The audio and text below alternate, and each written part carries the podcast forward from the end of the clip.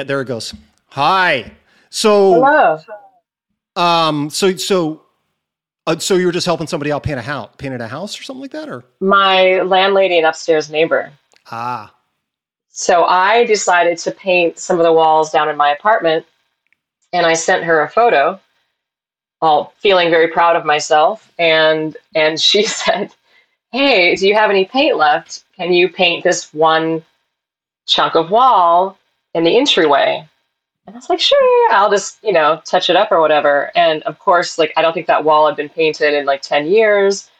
And um, next thing I know, I'm painting the trim. I'm painting the entire the Oh, yeah. ceiling. Like oh it just like it was like pulling a thread. So it just kind of kept leading from one thing to the next. And um, I'm happy to help her. I love her. We've become very close, um, and I'm happy to do that. well, that's so that's no. nice. You, you you you are and always have been a very nice human being. well, I do. I care. A, a very very practicing the golden rule. Oh, thank you for saying that. Yeah, That's well, nice to hear. Um, the the the show is is music mindfulness and madness. I um Michael Michael Haley and Anu Kirk are not here this week. They had other stuff to do, and they said, "Hey, we're not going to be able to do anything. Do you want to do something?" And I said, "Yeah, I got something in mind." So I called my friend Karina and said, "Hey, can you come on and can we talk about the new album and talk about life and stuff?" And Karina said, "Sure." So Karina's here. Everybody meet Karina Rep. Karina Rep is has been a musician for since she was knee high to a grasshopper, I believe. Like since you were like a little, I, I was I I learned a whole bunch of things, and I, and I'll get into it. But you've been doing this for a long time, a very long time. I've been I've been doing it for a long time, but not in a fully committed way until I was in my late teens, actually. Which I guess when you look at it now, the age that I'm at now, then yes, that's a very long time. That's a very, that's a very long time. That's a very long time. More time. than half my life. So yeah, actually, uh, 30 years. 30 Wow. years. Karina's Karina Rep has been a singer songwriter for 30 years. She is a, a maker of all kinds. She uh, she do, do you paint? You do you do graphic stuff? I saw that you, I do graphic stuff. I do um, I do collage. I take um, old 50s National Geographics and, and cut them up and make new pictures out I of saw that. I saw that collage. It's really neat. She makes collages, but really she makes music. She's made uh, 10 albums, 10 solo Well, albums. I was I think I have Going back to the early aughts? seven solo albums, and then I have uh, two with the band, um, Two Fawning, and Right. one EP with the band Two Fawning. Yeah, and so, So- Karina was Karina was in Two Fawning, uh, grew up in in Oregon, right? Yep. Grew up in Oregon. I mean, I grew up moving around, but I lived in, in Portland from the time I was 20 until 41, Oh, okay. 21 years. So Okay. I, I exactly 100% grew up in Portland. but I was born in Salem, Oregon, and lived there until I was six. Oh, okay. Cool. Um, yeah, So Yeah. Karina, Karina's uh, Karina um, it lives in Echo Park now. She she lived in, in Oregon for a long time and and now divides her time between Echo Park, California, not far from where Michael Haley lives in Studio City, and Mhm. uh, and Memphis now. Yes. And congrats on that. Thank you. Thanks. I'm about to leave again in two weeks. Are you? So yeah, been doing the back and forth. It's tough. It's tough. I've done it before. It's tough. It's very It's tough. really, it's really tough. Um, yeah, I've been in a long distance relationship, and we met uh, in person. We were introduced. We spent about eight months during the pandemic, um, texting and FaceTiming, and then I flew to Memphis in March of 2021, uh, and we met in person, and it was really great. And we've been going back and forth now for 14 months. Wow. Uh, that's impressive. I. That's I impressive. know. I tried that once Yeah. and I could I did not make it last that long. It is not. It's definitely not for the faint of heart. It's not at not. all. It's really, really hard, but it's also like a testament to how how much we care for each other. Um, but we are getting so. closer to figuring out where it's the best place for us to be. I'm trying to keep uh, my apartment here in LA, and he owns a house in Memphis. So I I really just want to have the best of both worlds because I do love it here a lot, and I have one of those really special, magical unicorn-like places on a hill in Echo Park. So I Uh, it- really would like to keep it if I can. If if the IG is in any indication, it looks like that. Um, yeah, Yeah. pretty great. Um, I was uh, I was in one many many years ago with someone who lived on Micheltorena in Silver Lake, so not far. Oh, from where were you? Yeah. I was here. Oh, wow. This okay. is before this is before I met Hazel. Oh, yeah. met Hazel. Wow. Um, Wise choice with the hazel. what's that? Wise choice with the hazel. Oh, I, I I love Hazel. Hazel's the best. Um, yeah, she is. Nobody's like loves Hazel. Hazel. Oh, she's just the best. Yep. Just the best. Yeah. Oh, wonderful. She's the reason I got to meet you. Yeah, yeah, it's true. It's Yeah. It's true. true. So yeah, Mitchell Serena. Micheltorena. I have a good friend up on Mitchell Serena. Do you? It probably looks a lot different now. I mean, did you come down here a lot? I mean, you were in California when you were a kid, right? I was come well even even after I moved up here. I was I was still going down there like two three times a year because I I still had still have family down there. I have um I had family when I moved here. My family a, a bunch of my family was still living in Orange County, and then after I moved up here, they moved. My parents moved to to a retirement community like out in the desert, like out near Temecula. oh wow. and my my my mom still lives out there. My dad passed away, but my mom's still out there. So I was still I was always coming down there all the and I had a bunch of friends in LA. I've always had most of my friends, even growing up, um, were in LA. My time growing up down there was divided between LA, Orange County, and then um, my brother and sister moved to San Diego. So I spent a lot of time in San Diego. But um, yeah, so I was al- I was always coming down um, all the Uh-huh. time. So it, it wasn't it wasn't that hard that way. It's just just you know, I mean, you know, just maintaining relationships like that is really hard. It's hard. It's it takes really a lot hard. of work. It takes a lot of It work. takes a lot of work. I can't tell you how many times I was like, oh, I just wish we were in the same place. Because of that, I've also been not really having roots here or roots there and not already having not felt completely grounded during the pandemic and now still trying to find roots, yet going back and forth. And I'll get feeling of roots again here in LA, and then I'll go to Memphis and oh, start to feel roots there, but then I'll come back here for one reason or, or another. Um, and, and a part of that was um, was the album that came out in the fall was that I, I wanted to be on the West Coast to be able, um, you know, to make videos and to play shows and and just kind of have the connections that I have in Portland and in LA to kind of be here um, around the release of the album. And so, um, you know, I I can't, even though I want to have more roots in Memphis, um, it's definitely like I still feel like I always have to come back to LA to do one thing or another. But I really want to spend more time in Memphis. I'm going back uh, in a couple weeks and need to look for a job and kind of just find a way to exist there um, in a real way. Um, I spent six weeks there last summer and it was great. By the time I left, I was just like in tears, you know, leaving my new home. Yeah, yeah. um, I, and I'm, then I'm envious of the Memphis thing. I've never been to Memphis, Yeah. and Hazel, you know, Hazel spent a lot of time in Memphis growing up, so she always. Oh, she always said- did? yeah, she did.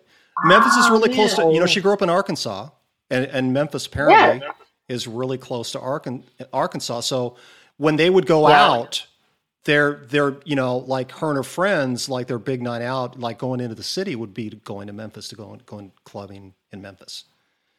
Because It's- it was- it's funny close enough to do because my uh, Brent and I, my guy, he um, we used to make this joke because the first summer I was there, we would always just find ourselves in Arkansas, and so we made the joke like, "So what do we do when we get to Memphis?" We're like, "We go to Arkansas yeah. because we like to ride. We ride bikes into Arkansas. We also go um, canoeing in Oh, so you Arkansas. know. Yeah, so you know. yeah, so it's just right there across the river. Like we That's what she was saying. all the, all the time. Yeah. it's right there. Yeah. Yeah, so that, that's she, Um, she, she spent a lot of time in Memphis growing up, and she always said, "Oh, you got to go to Memphis." Wow, man, that's Yeah. cool. That's cool. Well, if you do, he's got a, he's got an Airbnb upstairs, so we'll we'll We- get, we'll give it we- to you. We'll come out and visit. Yeah. We'll come out and visit. Um, but it's nice to go to Memphis. I mean, it's definitely it's very different from LA. It kind of reminds me of what Portland felt like in the you know in the mid mid late nineties. really? Um, yeah, just where it just feels like it's still Because- kind of. I mean, there's a lot I, of different. I music remember that scenes. Portland. I moved but- here. I moved to Portland at the end of '97. I remember that Portland. I was here. Oh, early wow. enough. Yeah, I, I moved here right at the end of '97, and Yeah. that Portland was more or less still here. You know, La Luna was still here. Meow Meow. Oh, Um, yeah. Oh crap! I'm, I'm completely blank, blanking out. The the the, the club that uh, the famous club downtown starts with an S. Satyricon. Oh, Satyricon. The, the original yeah. I actually got to go to the original Satyricon when it was still there. I worked So- at Fellini next door. Did Do you? remember that? I remember Fellini. That was my first job. That was my first, not my first job. My first job was at Music Millennium, but that was my first job. It's like segueing into the freedom of having a restaurant slash service job, and I worked at Fellini. Wow. Um, you were one of the cool yeah. kids. You were always one of the cool kids, though. I I don't think I was. I don't think I was. No? I wasn't a cool kid. No, I just think, I just think I ended up like falling into just being open to saying yes to things, and then it'd be like, oh, I guess I'm working at Fellini because I met who was my, eventually my husband was working at Fellini, and he got me a job there. Ah, So maybe he was actually the cool one. he was the cool kid. who Um, made you the cool. You were cool. You were the cool kid by proxy. The pro. Yeah, yeah, yeah, by proxy. That's actually kind of how I feel most of my life, just by virtue of my the friends that I have in my life. I'm like, I'm just cool because I'm feel lucky enough to be friends Oh, with you guys. I reject that. I reject that. It's you know Um, I, but- I spent a bunch of time like researching things you've done, and it, it's it's. I actually felt a little nervous doing this with you after after I saw everything that you'd done because it is just impressive. I, I it's it's it's remarkable being someone who has tried and and only briefly uh had the had the privilege of working as a musician and getting to tour and stuff like your output is just phenomenal. It really is. It's amazing like all the stuff that you've done and all the stuff you get to do. I can't say it enough. Oh, that, uh, thank you for I, I found that. I didn't even so like like for example I didn't know that all the stuff that you had done before Two Fawning I didn't know that you had actually you did all, all the solo albums that you'd done before Two Fawning and then you picked it back up. I, I want to back up though. I'm jumping around too much. Yeah. Okay. you've got a new album I out. do want to say I- I, I- I wanna- appreciate you saying. I do say I appreciate you saying that. That means a lot to hear. oh it's it's Um, incredible yeah. Karina. it really is Thanks. It's Oh, it's to be commended because I know how hard it is to, to, to do that. I've been doing the solo thing. I just kind of ended up doing the solo thing just because it just worked out better for me. I didn't. I played in bands for for like 20 years down there, and uh, when I came up here, I I tried to keep one of the bands going as a solo thing, and really shouldn't have. And then I just just did the solo thing, and now I I kind of do what you do. I just don't do it on the scale that you do it. You know, I I I put out albums and I just play everything uh, myself on it, uh, play and, record, and produce everything myself. You know, but I I, Oh, I mean, so the fact your output is not lost on me. It's just it's incredible. It really is. Oh, thank you. I kind of wish I had more, to be honest. And I think a lot of it is, is just a lack of resources. Um, financial resources has often made my timeline a little bit longer in between albums than I would normally like, actually. That's So- usually how it works out. I mean, that's how it works out. I mean, the, you know, all of that. I mean, it's still remarkable that you were able to to to, to put out the, as much as, as you have done. All of that, eh, factoring all of that in, because if you think about the people that that put out an album once a year or an album every six months, like those are big player people. Those are the people that have the time and resources to do that kind of thing. You know. Yes. Um, Yeah. And a, and a lot, and probably a, a team or school of people to, to pay well to, you know, be by their side and to work with. And I think it's, I, I mean, it's funny when I look back at the albums that I've done is that, um, I mean, a lot of that just took a lot of um, wonderful people to either work um, for free or very cheaply or someone who I met that was just wanted to collaborate or make an album with me. Um, looking back, that's pretty much the majority of my of my catalog, besides the recent album that I did. And even that, when it came time to mix and I didn't have much of a budget, my friend Ashad introduced me um, to a guy that lives here, and he mixed my album for free. Holy shit! And I would not have been able to do it. Um, well, the, he- pr- the production of the new hadn't. album, the, the the production of the album is impeccable. It's it's it's it's it's really good, and it's it's a it's um in and of itself. The thing that jumped out at me is that it's it's uh, it's quite a it's a, it's it's quite a bit of a contrast from um, from uh, what was it how how how a fantasy will kill us all was the album before that? It's it's yeah. a lot different. It's it's it's i mean it's different sonically but it's just the production value is just is is just is gorgeous. I mean it's oh. gorgeous. Well i did it and i didn't have any idea what i was doing. Well i recorded it myself it in, came out pretty great.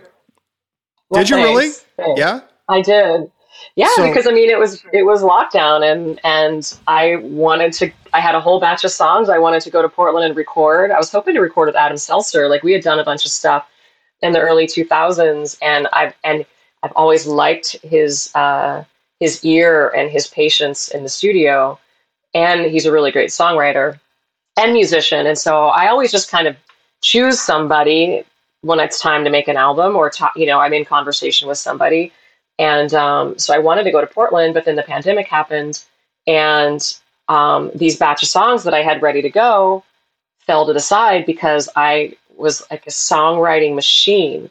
Like literally from the moment that the doors were locked and you couldn't go anywhere, I could not stop writing. Something something told me that that's that's probably what you were up to. Yeah, and and so, and part of that was honestly, I mean, even though it was an insane time and it was really bizarre, it was the first time that I didn't have a day job since I was like 15 years old. Really? And yeah. Wow. And so I lost my restaurant job that I was at five days a week.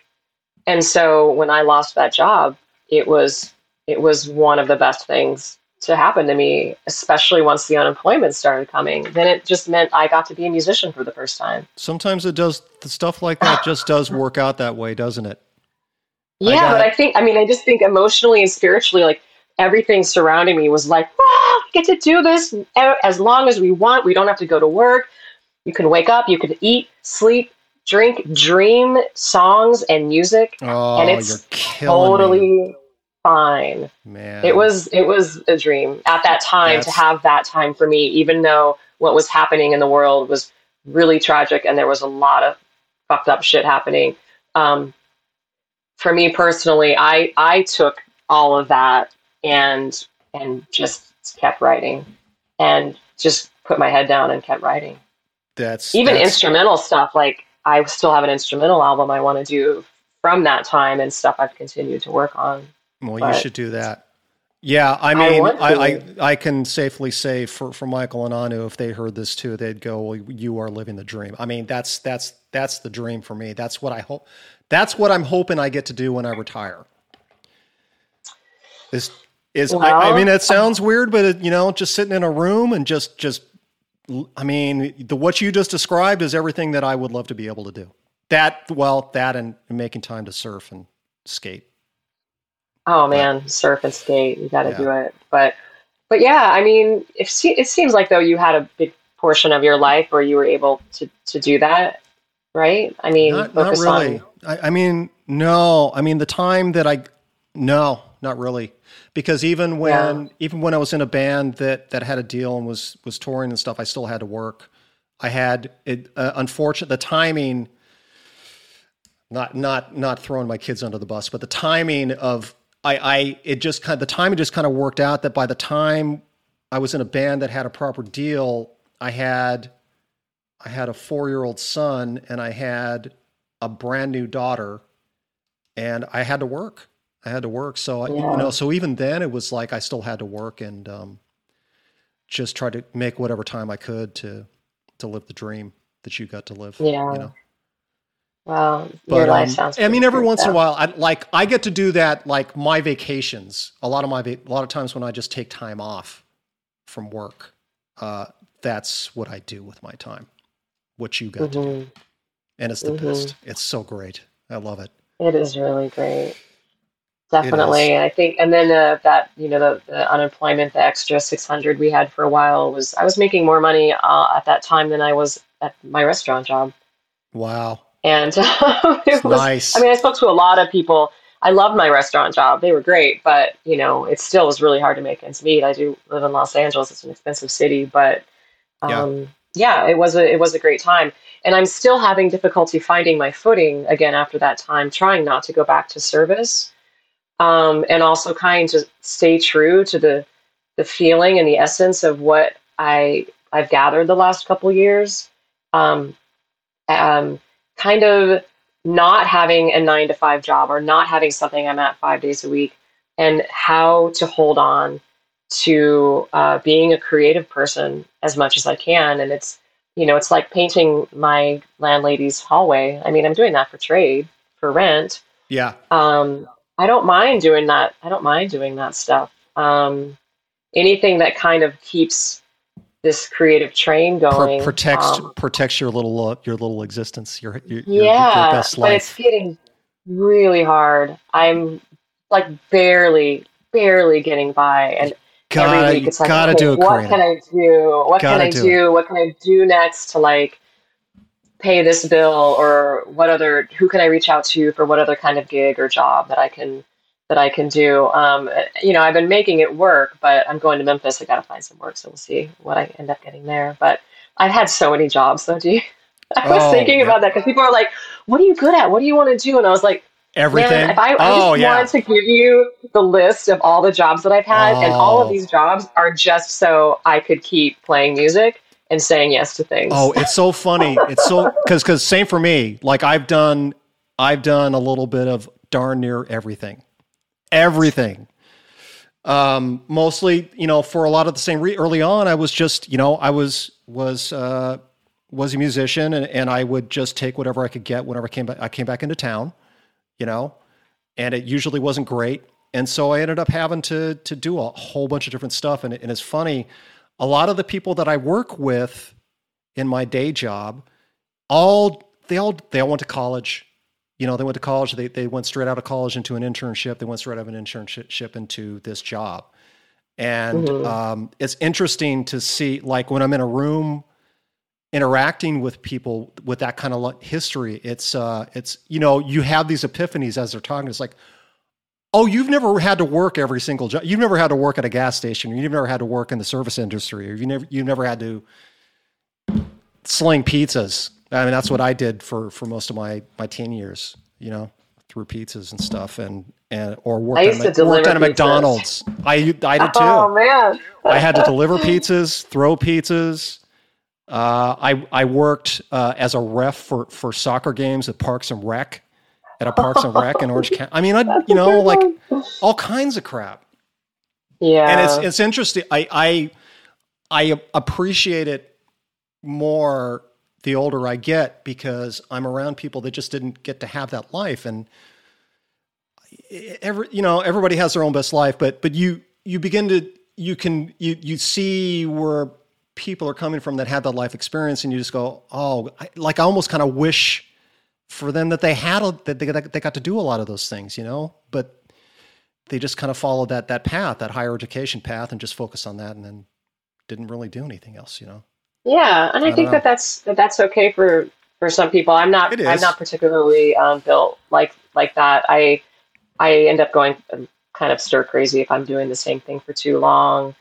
Um, you know, even the restaurant job I had for three years, that was like one of the longest jobs that I that I'd had. Yeah. But part of that was like five days a week. You know, I was like hosting a party, and all these new people were coming in, and um, every night, and that was that was kind of the joy um, of socializing and connecting and meeting people and just having a good time. So in a way, there's like the the ebb and flow of you know the night at work.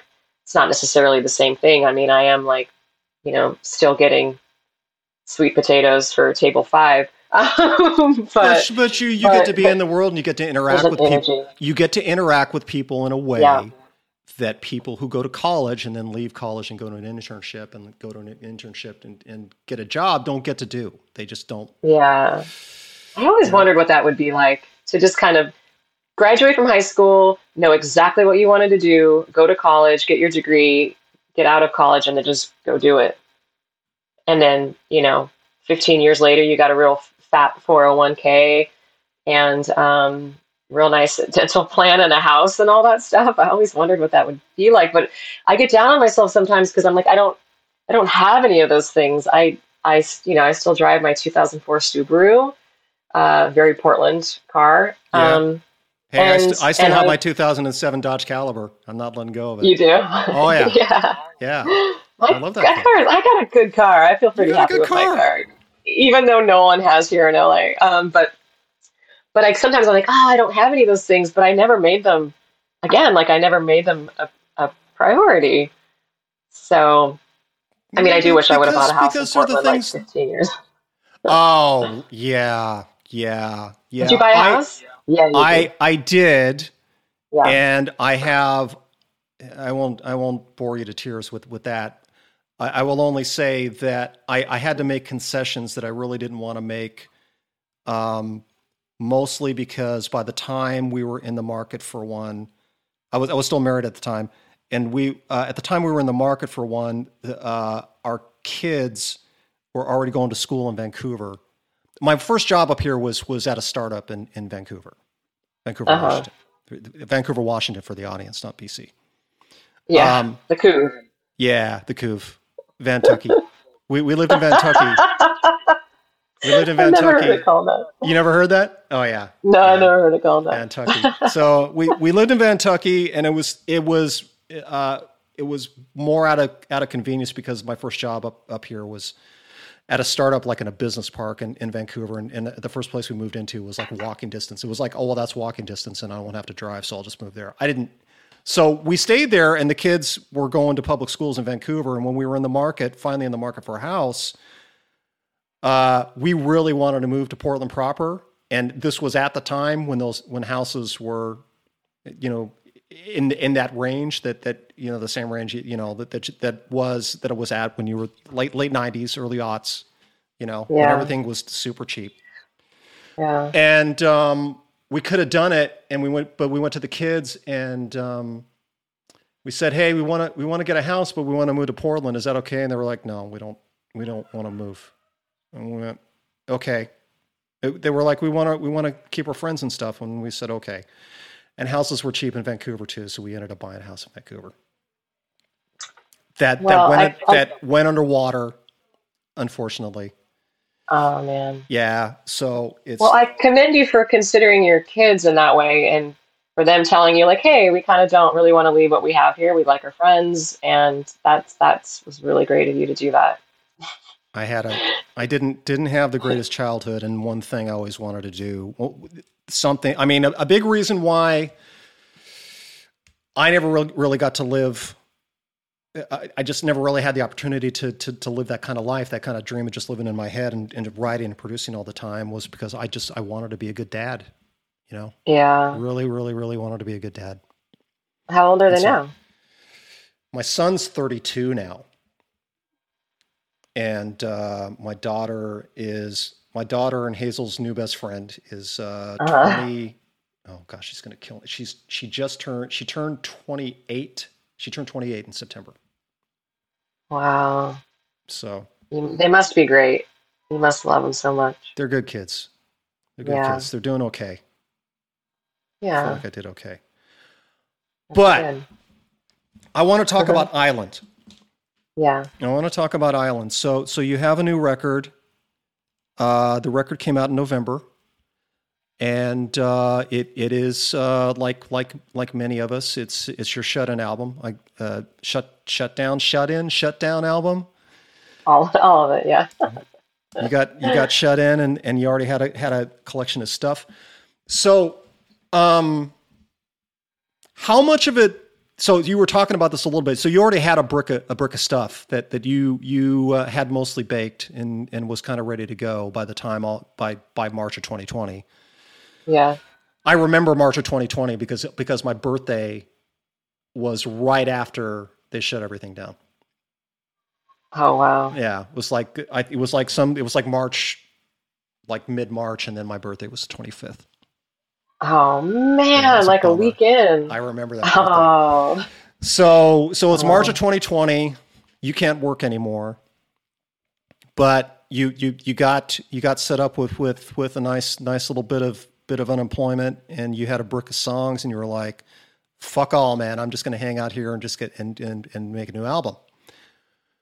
Um, how, so was it really, did you really have pretty much all of it written? And you, you were saying that you had a bunch of songs. So it sounds like you, you even have a, a bunch of other songs that, that, that maybe just didn't make it onto the album. And no, then, what ended up, oh, sorry, go ahead. Um, oh, I forgot what, what else I was going to ask. I forget. Well, what ended up happening is I had I had all of these songs and wanted to go to Portland to record them. That didn't happen, and they they were just like a very special like, category of songs. Like they just they just kind of seemed like their own entity and their own album. And I started I just kept writing. Like I I'd say probably, you know, a week into to lockdown, I kept writing and I couldn't stop writing. And I already had a pretty good routine here in my apartment, um, where I wake up every morning and I would write, and um, you know, I would write for a good hour or two um, before just kind of getting started with my day. Back when I was working, um, and so I just kind of was just taking and seizing the moment, and you know, pick up the guitar and write a new song. Uh, the next day, pick up guitar, write a new song, and I thought, man, like there's these songs that are just coming out of me. I, I maybe I'll do an EP. Maybe I'll try to record um, an EP. But then the songs kept coming, and the next thing I knew, I was like, well, I have I already have five songs now, and it's a, you know a week into lockdown. I think I have to figure out. I have to figure out how to do this myself. Um, and I hadn't used a recording program except you know GarageBand when I was in Tu Fawning and I would work on uh, vocal, um, like vocal arrangements. Right. Yeah, for the four yeah. of us to sing, and I would, you know, use GarageBand for that, and that was. So all those crazy harmonies that, that were done at Tu Fawning, that was all stuff that you would sketch out first. I mean, yeah, a, lot yeah. of the like vocal layered stuff, yeah, was yeah. stuff that I would figure wow, out. Wow, um, Corrina, holy cow! Yeah, it was fun. It was, it was good stuff. Thanks, man. I had so much fun playing in that band. It was really fun it was fun to be a front person too and just kind of play drums and jump up and down and you know just yeah. it was fun yeah um and so i had reached out to my friend rachel blumberg uh, she's a drummer up in portland i don't know if you've ever met her i know she's that been name. around a long time she's great but i think we started collaborating on some songs for a job to make a little extra money and she i didn't know how to use garageband anymore because it had been like 11 years and it yeah. looked a little different. And so she, you know, she gave me a little little tutor, little FaceTime tutor, and uh, and I, you know, got right back on track with it. And you did that whole and, thing uh, in GarageBand. You you tracked that whole thing in Garage. Holy shit! That's great. I did. I know. and two microphones. I had a Studio Projects. Um, I had a Studio Projects B1 and C1 I'd had the C1 from before, and I found that I think for my vocals, I, I kind of went back and forth with those, and then I used a 57 for the guitar. So I sure. guess that was that was three mics. Um, and you know, even like where to put the microphone. I remember I've been I've been in recording studios. I kind of know like where things go, but I'd even yeah. sent Adam, my friend Adam Selzer like a photo of the mic placement in front of my amp yeah. to be like, is this right? Like, yeah. this is what I'm doing right now. I'm recording, and this is does this looks good? He's like, perfect. And I even you know put a little yellow X uh, with some tape uh-huh. where the where the mic would go, where the actual speaker is. Yeah. Um, and then I, I do just that. I, I do that sometimes of, with drums. I do. Yeah, I do stuff like that. You I'll, do? I'll take I'll, I'll, take pictures. Yeah. I, so the thing that I'm working on right now, I I, I recorded live drums this time, and oh, nice. Um, yeah, Hazel and I have a space. You have a separate studio. Hazel and I have a oh, space yeah. in Montavilla. We've got a space in Montavilla, like way up by um, Gleason and 82nd. And oh, okay. and so Hazel's been working on doing something legit with that place, uh, like events and stuff. But you know, the shutdown happened, we couldn't. So um, I I set I um, I set my drums up in there. I I, I had did some experiment. I, I did some experiment. I got I got asked to uh, work on something for a video game and thought that I would make that an excuse to see if I could record drums. And did kind of like I'd never recorded. I I'd been in studios recording drums when I played drums in bands, but I'd never done uh-huh. it by uh-huh. myself. I never done all of that by myself. So I was doing some of the same things. I was taking pictures of the of the drums to make sure I remembered how I set the mics up and all that stuff. That's not easy as a drummer, though. Getting a drum sound if you're by yourself. It's hard. It's not easy. it's it's well the hard the, the harder part was getting the laptop arranged next to the kit in a way that I could like hit record and play. So there was like a lot of prep. I had to I had to set up a, a click track and make sure the, the click track was right for me to play along with, and um, just the getting the getting things set up to where I could like sit down and record and then start hitting things was was tricky, but it worked out. Yeah. Worked out. So Yeah. so you had you, you had your yeah. I'll, I'll share I'll share it with you when it's done. Yeah. Um, so you had Yeah, you so had- I just started the, doing stu- it you had the my- two studio uh, electronics mics. So those those are condensers, right? That the the C Yeah. The C, C Studio one? Projects, C1 and B B1, I B1? think. Um, is one. So one's like Yeah. a large diaphragm, and the other was the one's a small Uh-huh. diaphragm. Yeah, yeah. yeah. Um, the the C1 is really you can. It's a little. Sometimes you're like like very bright, very up close, very much. You can hear everything that's coming out of your mouth. Yeah. Um, and I do like that for some things, um, and it sounds really good. But I like the B1 on some of the other stuff. I'm pretty sure it's called B1. Um, but yeah, so I just, you know, I, I did my first it sounds fucking great, and, Corrina. It sounds great. Oh, it sounds fucking Thanks. great. Thanks. Thanks. So cool I'm never doing it again. But okay, wait, that's not true. Um, but yeah, so I did. I did end up doing the whole album, and you know, I mean, it took a few months because once I started getting into it, I found really for the first time after years of you know recording albums of having this kind of freedom that I'd never had before. I'm used to being in a studio and you got to work really, really fast. I mean, I don't want to show up there and be like, yeah, I want to do this guitar noodly part, but I don't totally know what I'm doing yet. Can you give me an hour and I'll figure it out? Or like the song Count the Teardrops, I did like 25 takes of that song, vocal takes.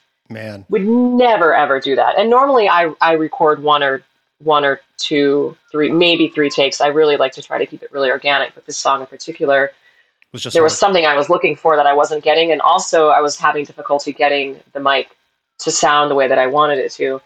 Um, and I'd never had the chance to do that, or even, you know, like I said, working on noodly guitar parts or a guitar solo or anything that's on the album. You know, I was actually able to take as much time as I wanted to make Did you, so make did- happen. Did, you like that? And did it? Do you feel like it? It affected the outcome in a way that you were happy with, or I if you loved had it. if you if you had it to do over, would would you still? And you had the wherewithal, or you you had the the ability to to come to come back down to Portland and, and go into a studio. Do you think you would have done it?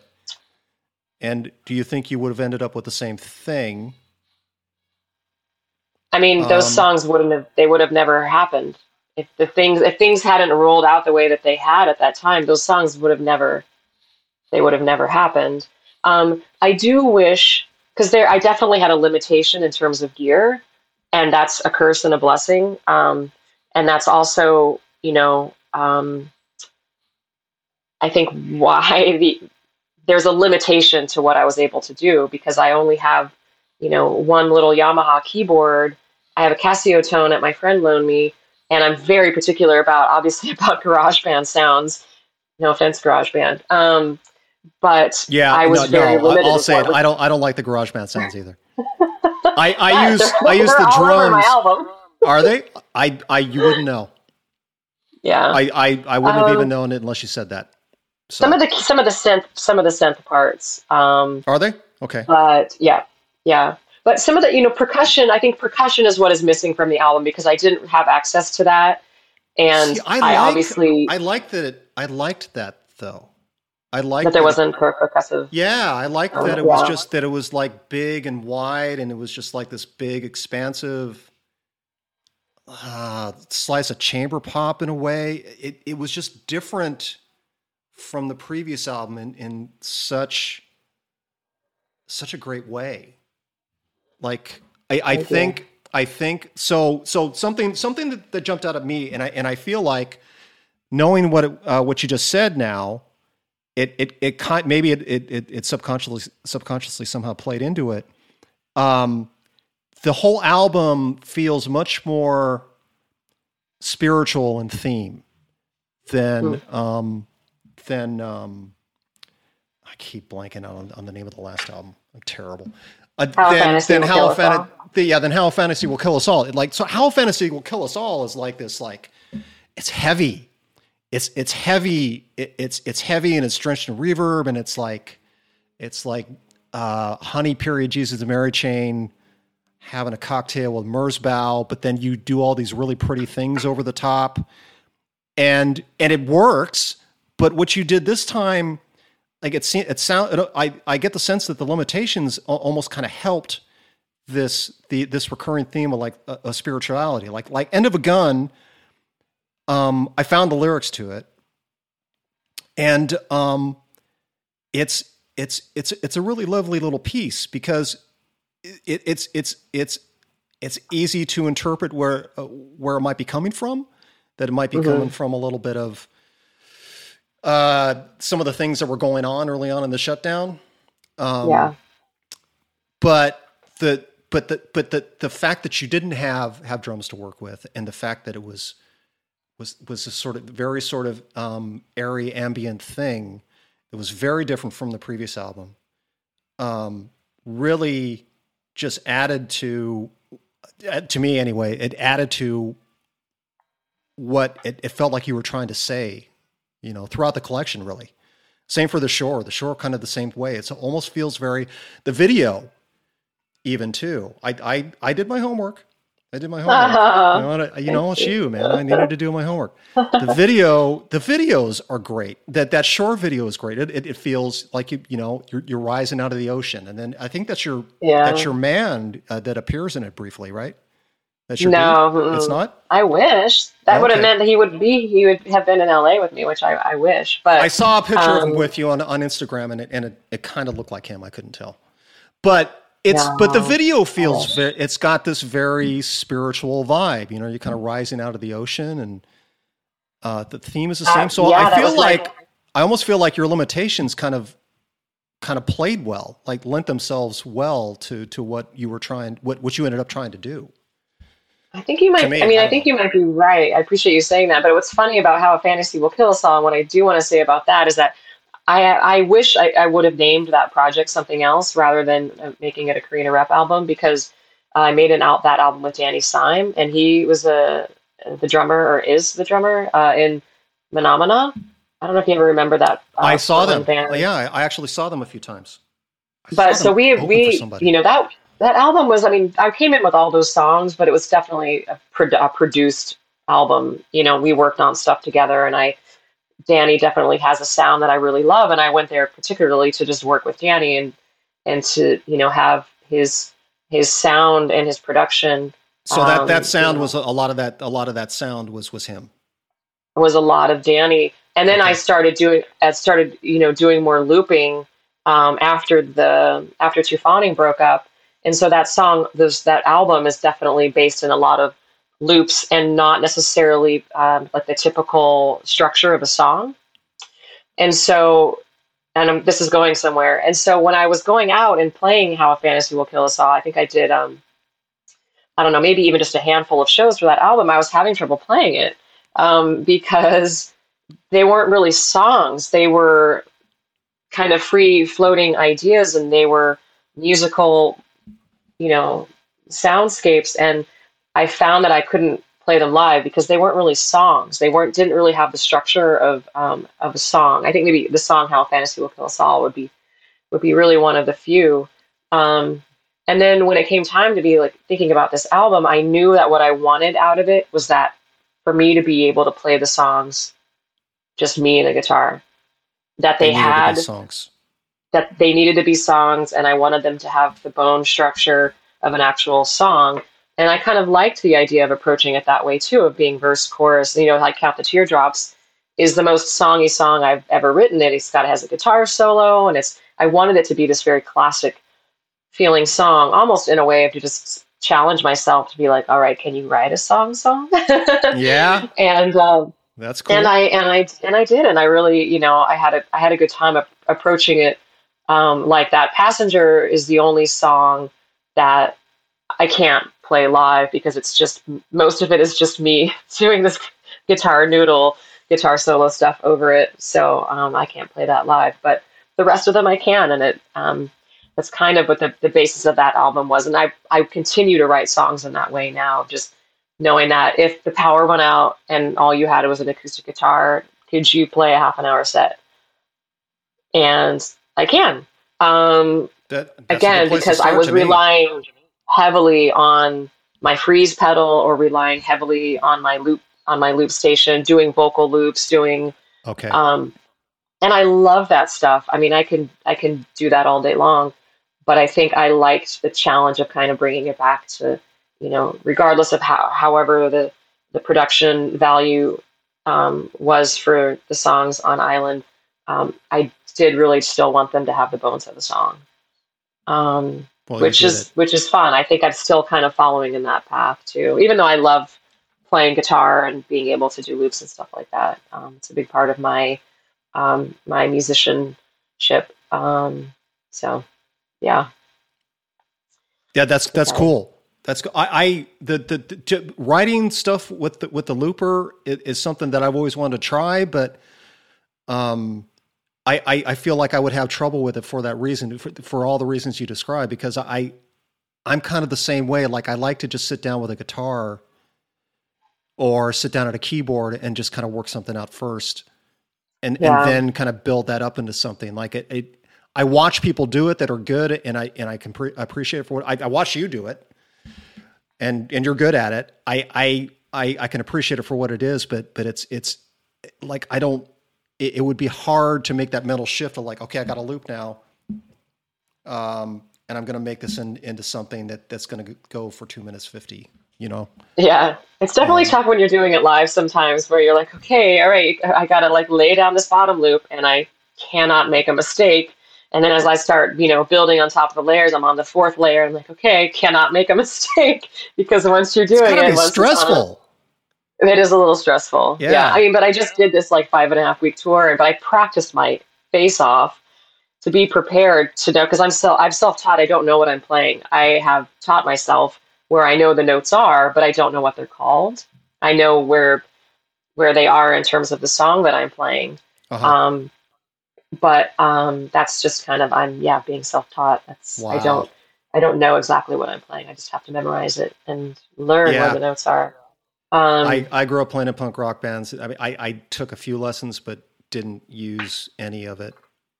Some, some Oh, really? done- yeah. The, uh, a- Were you doing down- scales, practicing your scales? No, not even that. Like, um, I begged some somebody among the elders when I was about eleven or twelve to to get me an acoustic guitar. Um, my biological mother's parents finally broke down and got me one for Christmas.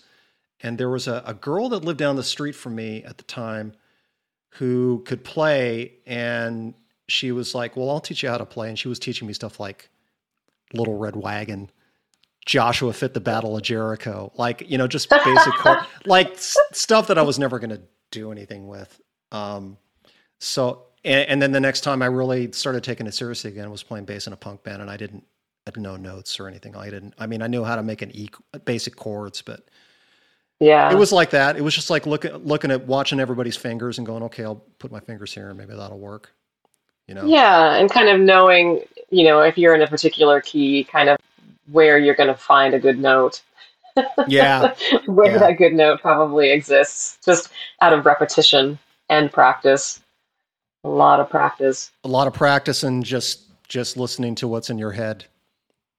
It's funny Yeah. your story about getting handed a, an, an acoustic guitar um, and being taught these other songs. Like the one time I took um, piano lessons in Portland as an adult, like already writing songs on the piano. He sent me home to play and practice Jingle Bells, No. like left hand, right hand of Jingle Bells. And I literally took it home and I was like, "What am I doing? This is." He has no idea. Okay, it's all right. I'm not going to go back to him. It's cool. Yeah. I don't. I, I'm not going to. I'll just. Be, I'll just continue to be self-taught. you can just continue to be self-taught. You don't you don't need that, Corrina. You don't, you He was. that. He was sweet. Yeah. Yeah. You don't. So Um, you you were out on tour. I saw that. Um, uh, you ju- you just got back like a like a month ago, two months ago. Yeah. Yeah. A month And you were out with you were out with Damien Jurado, uh, another Uh-huh. person I, I'm a big fan of. Um, yeah, we did a bunch of stuff in 2019. And Wow. he joked, he was jokingly like, "Yeah, we should go to next time I go to Europe. You should you should come. They would love you there." Um, he's really sweet about my music. He really seems to like it and likes to share the stage with me. He likes to just sh- turn people on who have maybe not heard my music, which is a fair amount of people that he he really li- likes to share that. Well, that's got to feel Um, good. It's Damien Jurado. For crying yeah. I mean, it do- it does feel good. Um, you know, just to have you know someone whose songwriting you really admire champion you in that way. Um, that does feel really good. And so yeah, we did these tours in 2018, and he's like, "Yeah, you should come to Europe." And then of course, pandemic hit, and then two years later, I get an email, and I guess the fall of last year, and he's he's like, "Actually, you want to go on tour for five and a half weeks?" And uh, and I was, I mean, of course, I was so excited, but also spent November, December, January into early the first week of February, not knowing if the tour that was going to start, you know, on March, God, when did it start? March 10th or something was even going to start because of the pandemic. All these tours kept getting canceled. Oh, sure. Yeah, I mean that's still happening. Wow. and it's still happening. And so I kept waiting, be like, I don't know if this is going to happen. I don't know if this is going to happen. I hope it happens. And then part of me was like, I hope it doesn't happen because I was like really broke. And then I was just like, I hope it happens. And it's just like hanging on. And then finally, yeah, I think it was like the first week of February. It was like, okay, this is happening. And, uh, you know, got a refundable ticket just in case. And, and, you know, we sat down with the tour manager who lives over in the Netherlands. And, and he was like, it's looking good over here. Things are opening back up. So That's cool. uh, yeah, and we did it. I mean, it was really my my reentry into the world in a real way again after two years. Like that. Look like it. Yeah, it was. I mean, it was great. It was great to to be back out in the world again and to to see people and to be around people. Like even the first night I got into Barcelona and I had you know had been up for however many hours, and uh, took myself. You know, I was by myself and took myself out to dinner. I'm like sitting on this tapas restaurant at this table by myself, like facing the sidewalk, like watching all these people walk by, and I have this like beautiful meal in front of me with my glass of wine, just feeling so emotional, like getting teary eyed, just because I'm able to people watch again and be out in the world. Because I was one of those people who was very serious about my about my lockdown and staying healthy, and also I live isolated. Yeah. yeah, and I live beneath an 83 year old Japanese woman, and she's very spry and healthy, but I I just felt a pretty major responsibility and work very close um, responsibility of keeping her um, healthy and also like obviously the people around me. Um, so I was pretty pretty serious. I didn't really go out and tear it up a whole lot during the last two two plus years. So Yeah. um, you know, it was a really big deal for me to be back out in the world again, especially as someone who I I have a, a lot of inspiration I that I derive from being around people and watching people and getting that kind that energy. Um, oh, I get that. very big yeah. deal. Very big Yeah. deal. That that, that had to be nice. That had to be It was nice really, to yeah. get to do. It So really you nice. so you got you went to Spain.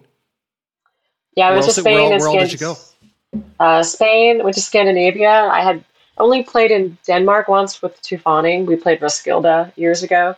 Um, so I hadn't been up to, to Scandinavia before. And then uh, the usual, like Germany and Belgium. With Tu Fawning, toured a lot over there. Um, and then, uh, yeah, Germany, um, Belgium, Netherlands, Cool.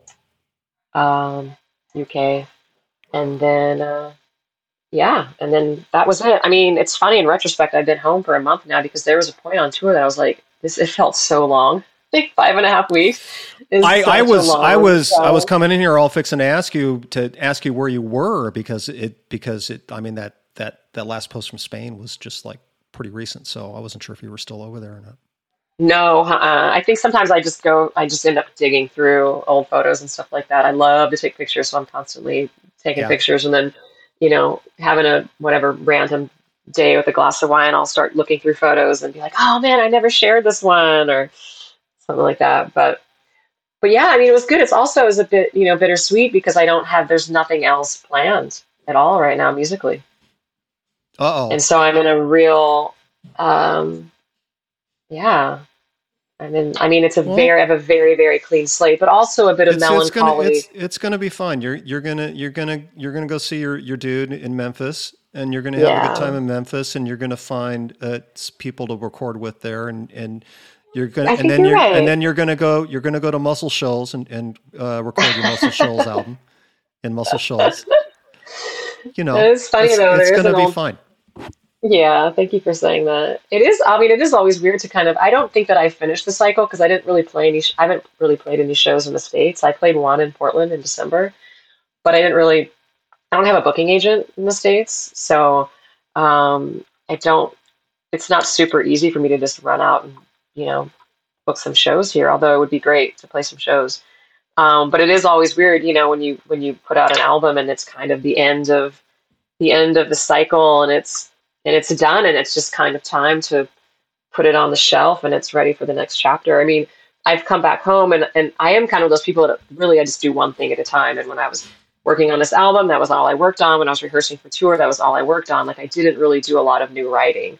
Um, but now that the cycle kind of feels done, um, I definitely have been I've been starting a new song every day. I haven't been finishing them, but I can tell that like that that musical portal after being dormant for a little bit is is waking back up and uh, and feeling really good and just kind of wondering like what's um, what's next musically while I still have that album from early 2020 that I'm supposed to record. I still have all those songs that you got to finish that stuff, man. You got to. I want to finish that, that, record. You got to. You got to do that. that.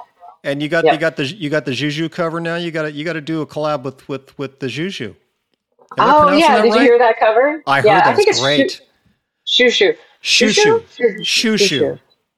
Yeah, that cover was one of those things because I just said I'm not going to record anymore, and then when they asked me to to do a cover, I was like, well, I guess I'm going to record it, and I was really happy. I thought it sounded better than the stuff I did on on the album. I don't know what I learned necessarily. Oh, I, I don't know, but it was it's it's it's different.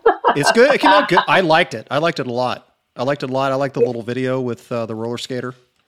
Oh yeah, yeah, Sarah, Sarah, Sarah. Yeah. Yeah, it was good. Yeah, I just had seen her. She would post stuff on Instagram of her roller skating, and I just loved how, you know, she was just doing her thing to whatever song she wanted, and I was like, I want her to do one of my songs, and it ended up being this uh, Shoo Shoo cover. So, my sister's yeah. really into roller skating right now. She's really into doing that that the dancing like like she does. Oh, she's, really? She, yeah, skating like no one's watching. She yeah, she she does you know the dance moves like like your friend like Sarah was doing, and and she I, there's like a she goes to like some meetup in San Diego. She's she's posting these videos all the time, but like her her and friends like doing it like choreographed, like doing doing the moves together and stuff. She's really wow, that's so cool. Yeah, she's that's like cool. super into it right now. Oh, good for her. It's Love it. Neat. I mean, is she older or younger than you? Younger, much younger. Oh, okay. she's um, oh. she's like she's like seven or eight years younger than me. So okay. she's she's a half sister. My my dad remarried and then and then had two more kids. I was I have a half brother and half sister. She's a half sister. Oh wow, okay. Yeah. Well, good for her. But she's she's like she like whenever I go down to visit, she's like, watch this, watch this, watch watch what I can do now, and she'll like uh-huh. practice in her house. Her, she has hardwood floors in her house, so she's like skating all the time. It's funny. Oh no! Does yeah, she own funny. the house? No, no, Just getting those getting those hardwood floors some action. Yeah, no. no. Oh. No. Well.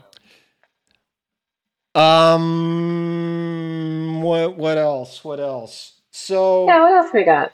Um so when when I met you, you were still in Tu Fawning. I think you were still in Tu Fawning when I first met you. Um, I, I, I heard a little bit from Liza, uh, uh just just reaching reaching back in, in, into the Corrina Repp timeline here. Um, I, I, I had a conversation with Liza. I remember years ago, and she ch- she talked a little bit about the, about the demise of Tu Fawning. Mm-hmm. Uh, it, it, she there was there was something to the effect of that that somebody broke up with somebody or somebody decided to to go in another direction. That it wasn't. She was she was saying that it was uh, I can't remember that the, the, guy in the band. There were two guys in the band, and she was saying yes. that one of the guys was kind of was kind of the alpha of the band. It was like his band, and something happened, and I, I, I, it, I think it seemed like she was saying that that he was going to try to keep the band going, but she, Liza even said it too. When, I remember her saying that, and as she was saying, it was like, "Well, how would that even work without you two? Like that does that's not even the same thing." Yeah, it's um, definitely not. and uh, and and so it, it sounded like he tried to keep it going, but it just didn't. Of course, it, it wasn't going to work without without you and Liza. Um, well, Tu Fawning was um, it was started with my partner at the time, uh, Joe Haege, and myself. He was in a band. So it was you to you and him. Yeah, that she she probably told me that. I forget. We initially started it. It ended up happening like I was playing some shows in Europe, and he, you know, was playing on some songs, and he was in a band called Thirty One Knots. And when his record cycle ended in 2006, my record cycle ended in 2006 around the same time. And we just started kind of working together on some stuff. And then the next thing you know we had four songs. And um, you know i think we played a couple shows and the response was really great. But we you know we had this daydream of of having other people in the band but we didn't want it to be the usual kind of bass drums guitar lineup. We knew that we wanted people in the band who were multi-instrumentalists and who could add kind of an interesting um, you know, instrumental um, dynamics to the band, and that was Liza because she played keys and violin, and she'd run it through pedals, and and then we had uh, Toussaint, um, who uh, played trombone and trumpet, and you know he could play everything. He, he could play guitar, and and they could everyone could sing, and so it was just kind of you know the perfect union in that way. Um, that musically it could we created what I think was, you know, something that felt really interesting and fun. Um, and yeah, so we were a band for five years, and um, Joe and I were together for eight, and then that was um, eventually um, the relationship kind of ran its course, ran and its course. so did the band. Yeah.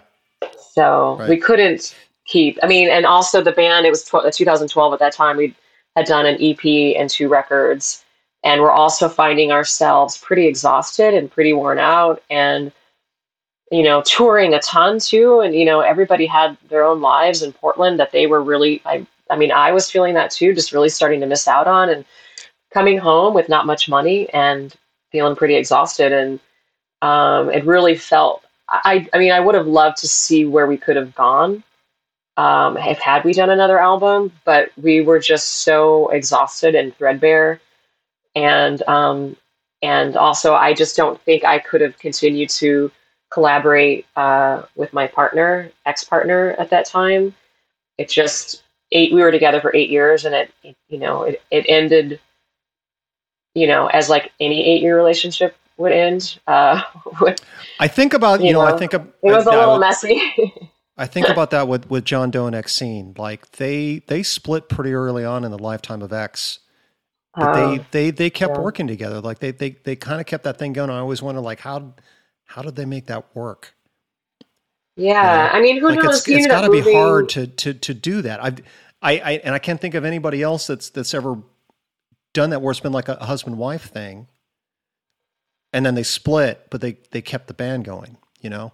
Well, like it got Sonny, to a point Sonny and Cher didn't even do that. Yeah, yeah. They I mean, I don't know. I could say if, if we ha- if we were really successful and and were you know had it would be financially secure maybe we would have been able to keep it going and just kind of you know found a way to to work it out but you know we weren't in that position. Um, and i think that when our relationship ended it was just it was time and the, the band was everything. Like that was all we were talking about for like the last two years. Um, every time we were together was the band. And it was a you know it was it got to be really really difficult actually to really find anything else where maybe that you know we always connected over music but i think that there were other things that i was really starting to miss from my life where i didn't feel super grounded anymore um, and kind of knew that i needed to uh, step back from you know kind of the the throes of of, of my obsession with music with Tu Fawning um, that I was sharing with my with Joe, but it really was just time time to let it go. And he moved to LA, eventually moved to Germany, and continued on with another project Oh, that he did he? had Wow. there. Okay. Um, yeah, um, actually, with our old sound guy Fritz, they had continued on with a project called White Wine. Um, but but yeah, I mean, it's funny because I, you know, once in a blue moon, I'll go back and listen to to fawning stuff, and it feel it kind of feels like too. I'm listening to somebody to someone else. I'm like, oh my gosh, like this is actually this is actually pretty good. Stuff I mean, was I, really good. It was really good. I, I I had a I- lot I- of fun. with it. revisit it sometimes too. I like Oh, that stuff. It was nice. good. Yeah, a monument. I mean, there's some songs on a monument that, um, I you know, I, I again like thinking about for Island how I was like really just wanting to focus on the the craft of being a songwriter with Tu Fawning. It was really fun to experiment with being a musician because I played drums and I would write songs and sing um, while I was on the drums or for the drums or writing different vocal parts um, for you know Liza and Toussaint and Joe, you know, to, to sing. Yeah, Um, the- coming the, up the, with I- the vocal harmonies are crazy. Like the, the vocal harmonies you guys would do, and um, the, the the musically it was it was all the things that you described. Like you know, there was you guys didn't have a drummer, and it, and it was percussion. It was you just you just playing drums, and um, it's very. Well, we, yeah, we uh, had we had a drummer. Yeah, yeah, we had like sometimes we would have uh, we had the SB, SBDS where we'd have some sampled uh, drums, and then Joe and I would would go back and forth um, Okay. playing drums, and so fun. I miss playing the drums. Oh, you got, you got to get back on it. I I, I know. know. I I um. So I I played drums in bands for a long time, and and then found somebody. Uh, fell into uh, an opportunity to just play drums in a band again with some guys I used to skate with, and uh, I hadn't played in like seven years, and boy, it was great. Uh, when was did that? for- Recently? this was like oh, like 2015, 2016, somewhere around there. Mhm. Did- I did it for a couple of years, and I kept the drum kit. Hazel insisted I keep the drum kit because she she she liked she liked playing drums too. But Yeah. you know the the the, the, band stopped and, and they, they kind of sat in the basement until we found the space, and I was able to set them up in the space and, and start playing again. But I love playing drums. I do. Oh, like it's so good. I had never kind of I hadn't experienced that as a musician, um, being so physically connected to music. Yeah, Whereas with, you know, singing or playing guitar, but to really like put your whole body into being a part of of um, something so musical was really new to me, and I really fell in love with it. Plus, like writing vocals and doing stuff on the guitar on the drums was so fun. yeah, Yeah, yeah. It is. It's fun. I miss them. so Just a bunch of drummers around here. My uh, boyfriend Brent, he's a, he was a drummer too, like punk. was he? Was he? Yeah. I'm just like, man, some of old videos I'll see him, he's like, "Dun, dun, dun," I'm like, how do you, how the hell are you playing that fast? It's so much It's fun to amazing. play like that. Yeah, it's so much I fun. bet. I It bet, is. but how do you do it? It's practice, just Yeah. like you. It's just practice, like anything else. You know, you just practice Yeah. and practice and practice and practice, and then And you practice. get blisters, and then you practice some more, and your fingers bleed, and you keep practicing, and you bandage them up. It's just like anything. It's just like stuff you do. You know, yeah. that's all. Yeah. Um, so so the band breaks up, and then in 2015, you you uh, you put out pattern left. You go back to to to doing solo stuff. So you were doing solo stuff up until you were into Fawning. Yeah, you had a few things out. Yeah. I had, um, You, you met your dude. You, you got into, into the Tu Fawning, and uh, and Yeah. then when when the breakup happened, you went right back to doing solo stuff and did that Pattern Electricity album with with I didn't though for a whole year. What'd you do for a year? I didn't play. I didn't play for a whole year. What really? See, so Nope, so were, were those the was that the Corrina Repp Wilderness years? Were, were you in the wilderness? Run- running, I mar- running, was actually. were you in the wilderness running running marathons like Joe Strummer? And did you did you shave your head into a mohawk and just disappear? put my stuff in a closet and didn't think about it for almost a year. Really interesting. Yeah. I did that for I did that once for about a year too. You did? Um, yeah, I I I it's it's it's hard to talk about in the podcast, but I I I had I suffered some traumatic events that that got me into this weird headspace where I, I felt like I it was a lot of it was a lot of factors. um, I got into this weird headspace where I felt like I couldn't do it anymore. And basically, I just I did I, I had come to rely on a lot of devices that I thought were helping me um, that uh, I had to stop in, that I had to stop using. Um, and when I did that, I didn't know what to do with myself because I was so because in my mind I was it my my bad habits were so intrinsically linked to creating that when I had to remove those things from my life, um, I, just, I didn't feel like I could do it anymore. So I pa- I did the same thing. I packed everything up. I kept most of my stuff. I ended up selling some stuff off because I was broke. Um, but I kept I every time I sold something, I was like, okay, what's the bare minimum I can I can live with to to make music, and I would keep that stuff. But um, same thing, I, I, I packed it up and, and, stuck it in the closet, and I didn't look at it again for like a year. And then um, the the guy that played bass in the band that I fronted right before all that happened just started badgering me. Said, "You got to do something. Got to do something. I'm not doing anything. You got to do something." And he was the one that got me back into it. But, yeah, I went through the same thing.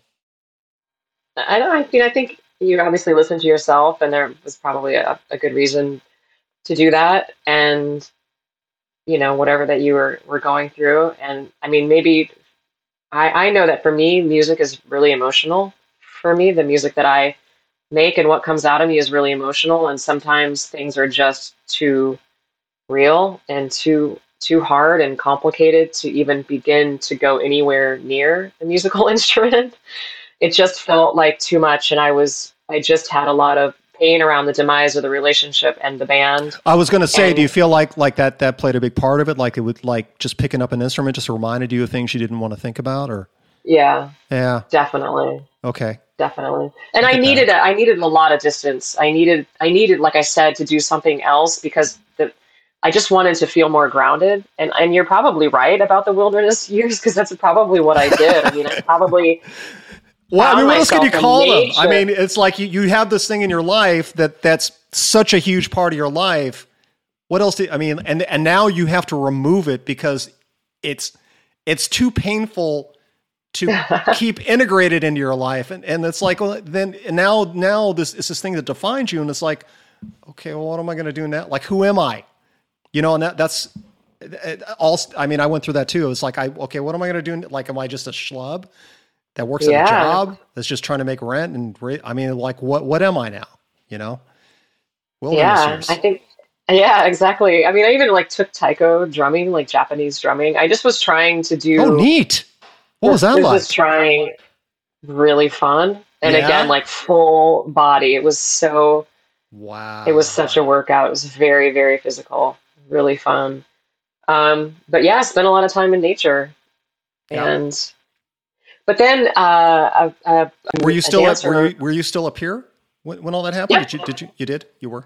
Uh, yeah, I mean, I had gone, I'd lived in several places, but I ended up finding this apartment on across from where Revolution Hall is now, and Michi's yeah. Bread.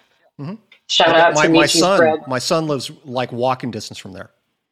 Oh, really? He, yeah, he's, my son lives like at 14th and 14th and um, not not Grand. What's the street that runs parallel to Grand? I'm totally, um, I'm totally drawing a blank. I remember. Um, not Grand, but the others. The, I, not ML. It's not MLK. Morrison. Maybe. Huh. Oh, yeah, yeah. Well, he lives. He lives. Well, Morrison runs perpendicular. He lives. He lives right near 14th. He lives right near 14th and Morrison. Or no, Belmont. Oh. Sorry, Belmont. Oh yeah, yeah, yeah, yeah. Okay. So He's, yeah, I was on those houses um, back in there. I was on 12th and Stark actually. Um, the, the, the, apartment's not there anymore, but um, I lived across, yeah, Michi's Bread. I was going to do a shout out to Michi's Bread breakfast burritos because um, I get one every time I'm in Portland. Oh, Michi's Bread, right. Oh, Michi's, yeah, Michi's Bread was the best. I, you know, they shut, breakfast burrito. I think they, I think they went out of business with the shutdown though. Oh, no, they didn't. I've been there. I oh, they, they opened back up. Okay, because because I used to go there a lot too. I I fucking love that place. that place too. is so fucking good. Um, um, and, and I remember like not not long after the shutdown happened, like looking for something to eat, and I was like, "Oh, I'll, I'll get Michi's bread," and they, they, were they were they, they, had, they had closed. So I guess they they just closed for a while. Well, that's good that they're open again. Made it. I know. Go get your breakfast burrito. I'm gonna go um, get my breakfast burrito. I did used to get yeah, breakfast was, burritos from them too. They're really good. So good. So good. Yes. Um, but yeah, I was living across the street, and that was kind of uh, for my friend Tawny. She's a dancer and choreographer, and, and we had collaborated in the past on dance performances that she had um, that she had done. And I, I think at that time maybe she asked me to to do something for her, and that kind of opened up the closet. I got my amp out, my guitar back out, and just started writing. And then I had a friend um, who runs a small label in France reach out to me, just checking in to see, you know, what are you up to? What are you working on? Whatever you do next, I want to put out. So that was like, oh, well, shit, maybe I should do another album and, you know, go do a small tour in France. so, sure. Um, that's basically what I ended up doing. And that's how Pattern of Electricity happened was because like maybe similar to your friend, I was um, going to say, I was going to say that that you know, I I I am I I I I feel blessed, probably like you, in that I I've had people along the way that when I when I kind of went off to, to off into the wilderness, there was always somebody in my life that kind of pulled me back back into, you know, what they they know and what I I know deep down that I do, and it sounds like yeah. you had some of that too yeah, I had I had I definitely I had a couple people that seemed like they kind of came came back around and um, you know gave me gave me the reason you know and the motivation and kind of the light at the end of the tunnel of like and the hope um, that maybe that I also was healed enough to to do that and to have a clear definition of like what was fawning and then what was you know me as a solo person because they were obviously like very intertwined, but um, but pattern what, electricities. What what, what came out the other side is very different from from Tu Fawning. So yeah, it seems like I mean, you found your voice. Yeah, I think so. I think that I, I mean I definitely really learned how to s- become a better singer and musician in Tu Fawning and was able to kind of take that. Um, and then again, just you know, um, maybe l- allowing the musicianship and the songwriter aspect of myself to kind of merge.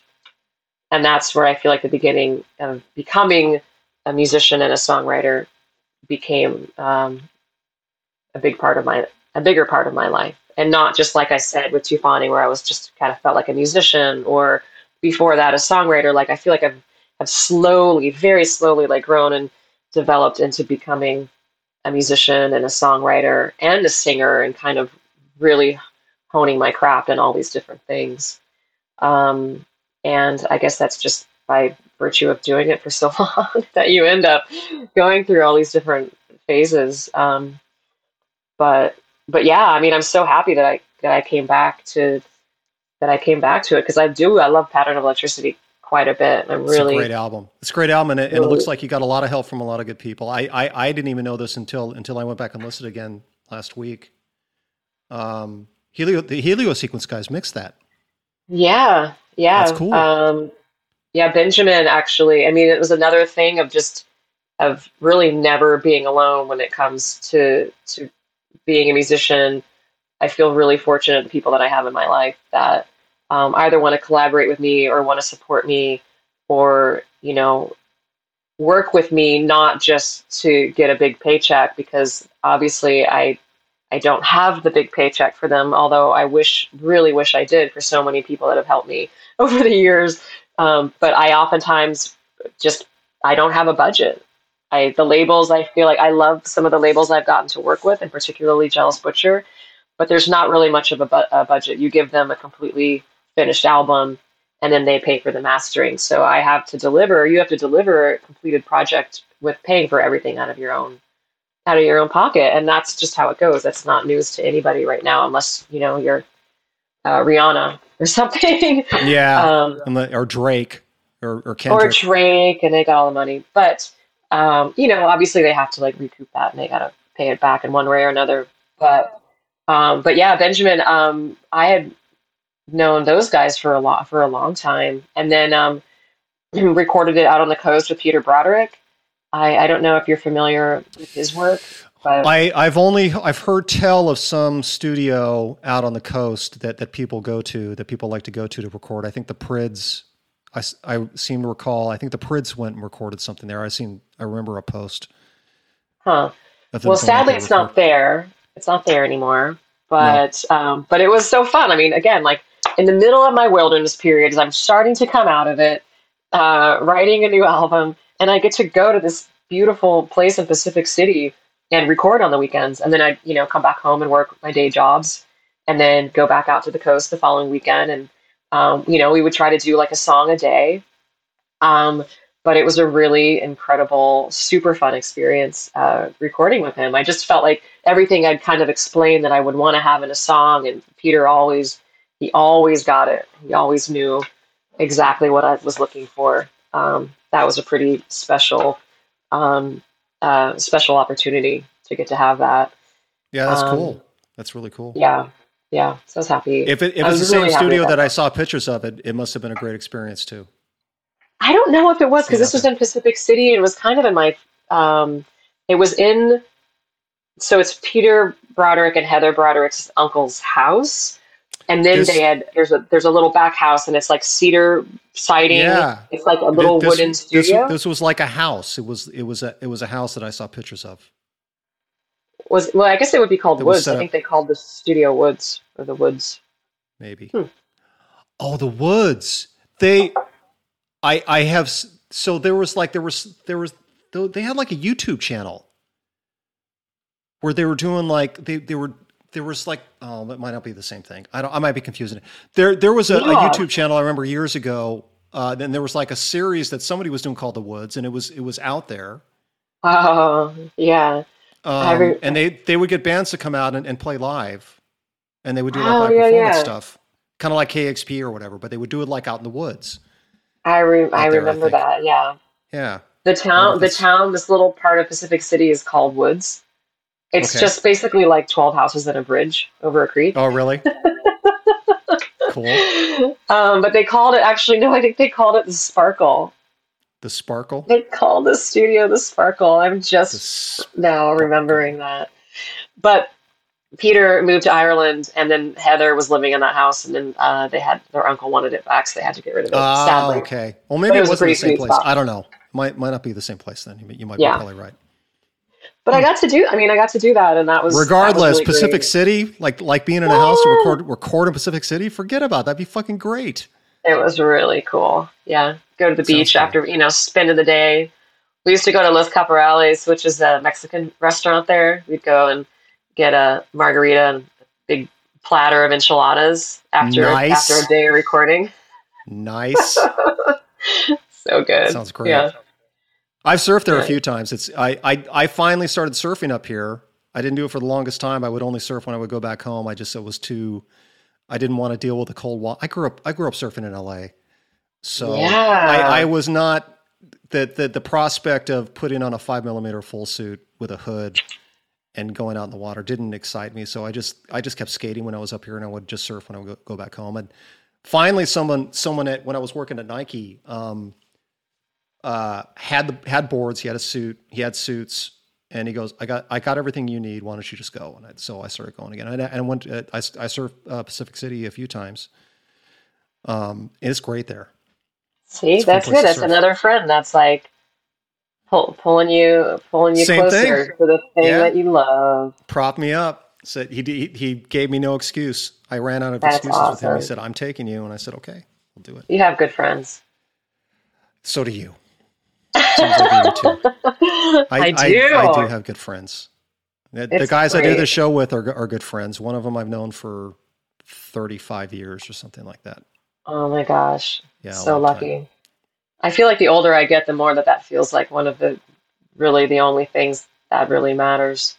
Right. It's the only thing that does. I, I, I mean, it's the, it's uh, it, uh, above and beyond Hazel and my kids. The, the thing I value most, uh, especially, is I have I have friends that I have had since first grade.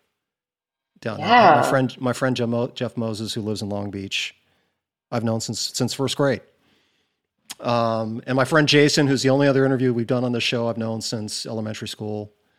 And I'm Yeah, still talking to those so guys. great. And and I, Oh you know, those are the friendships that that mean the most to me. Yeah. You know, Friends, family, music, nature, food. in that order. in that order. I could probably keep going. I realized as I started to think, I was like, okay, there's some other stuff that's going to start rolling out there. Are the things that I like, or the things that I love and feel fortunate to have in my life. But yes, uh, very, very fortunate to have um, the friends that I have in my life. So good Makes for sense. us. Good for, For us. being a good friend, too. It's important. Yeah. It's important. Where Where do you surf down here? Um, usually, Or where did you when- surf when you were surfing down here? So, well, I mean, kind of like you, I lived all up and down um, LA and Orange County and San Diego. Um, when I go down there now, I usually go down to stay with, stay at my sister's in San Diego. So I, I surf. Uh, I'll surf Pacific Beach or Tourmaline. I, I'm not. I'm not that good anymore. So I, I you know, if it's if it's if it's a, if the boards um, shorter than eight foot, then then I'm going to have trouble paddling around. But yeah, Mhm. so I go to like Pacific City. I go to Tourmaline.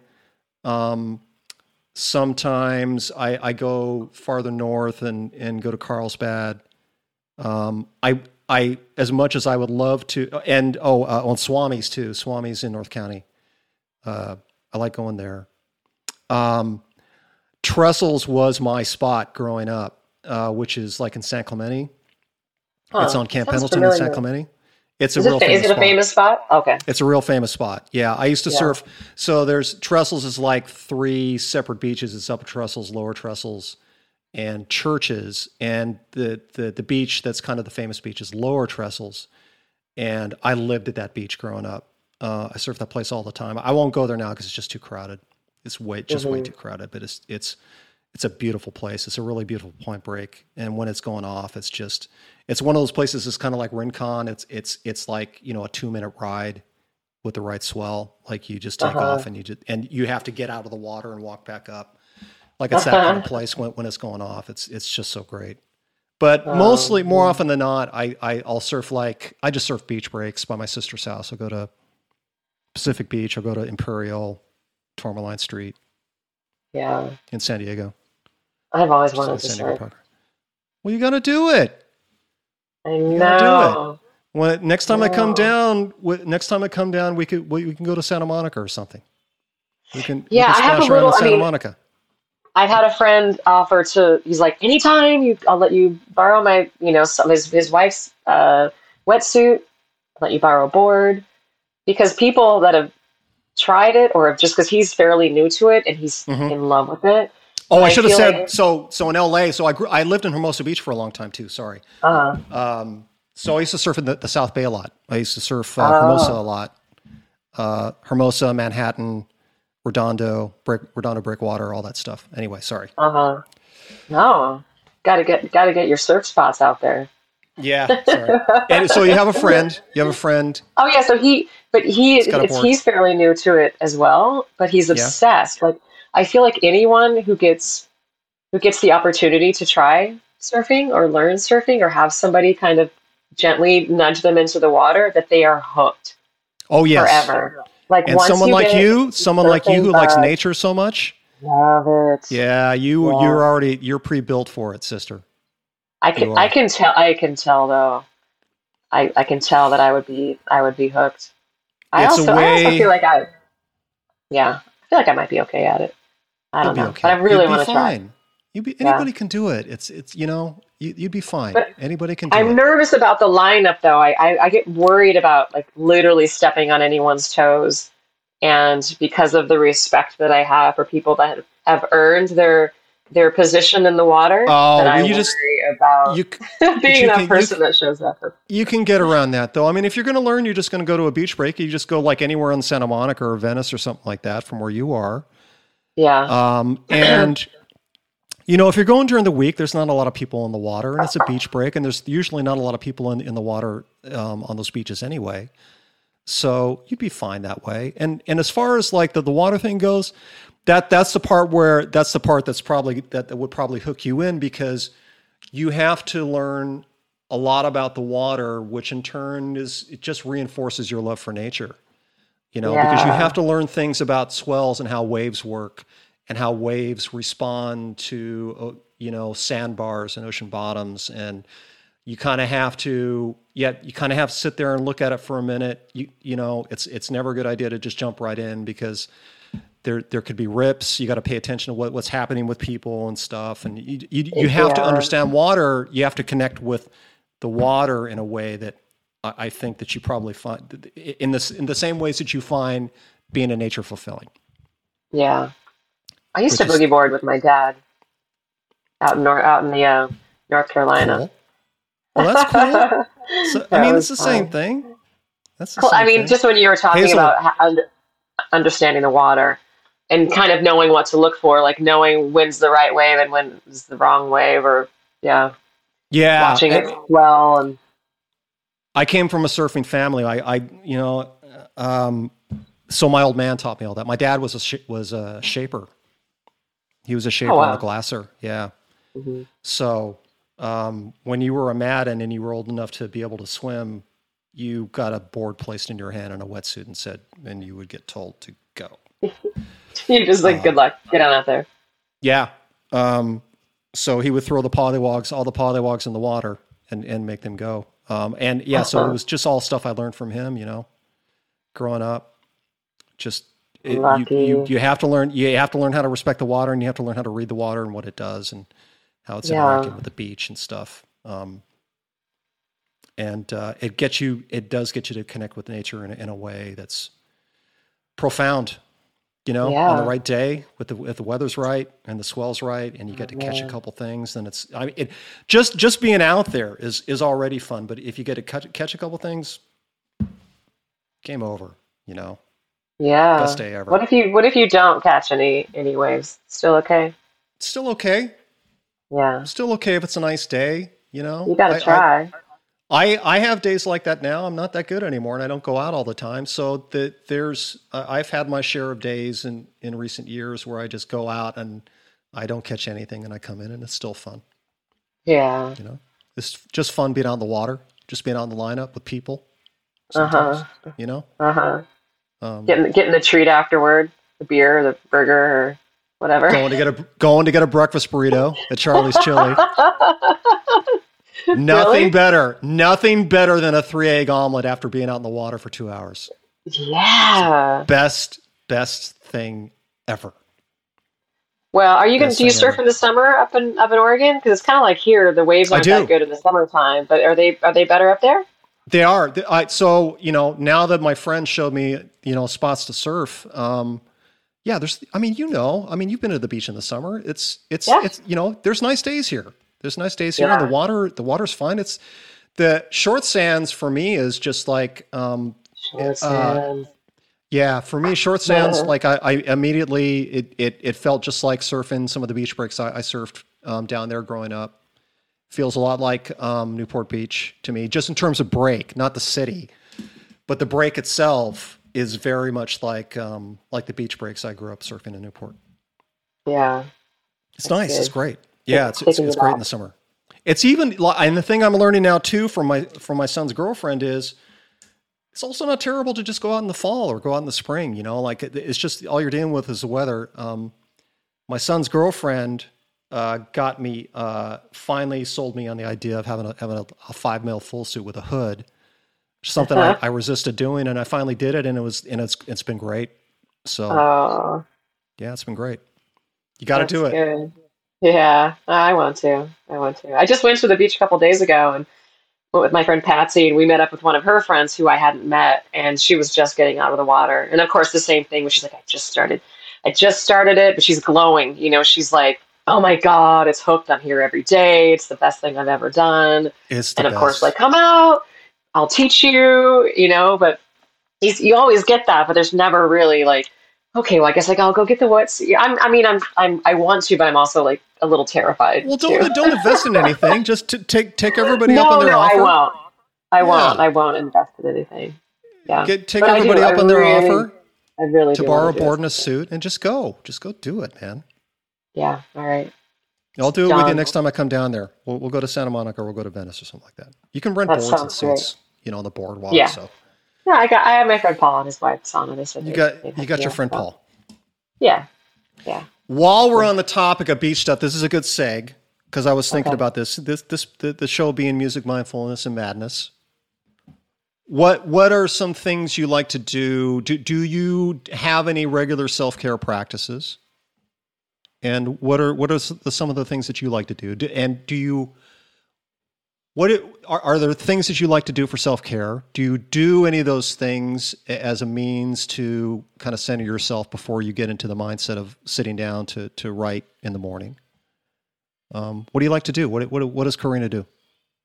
I have I it's it's funny I'm actually a, a creature of routine, which is funny for someone who kind of grew up moving around a lot and had change a lot in my life, but the routine is kind of my self-care and my my mental health and clarity.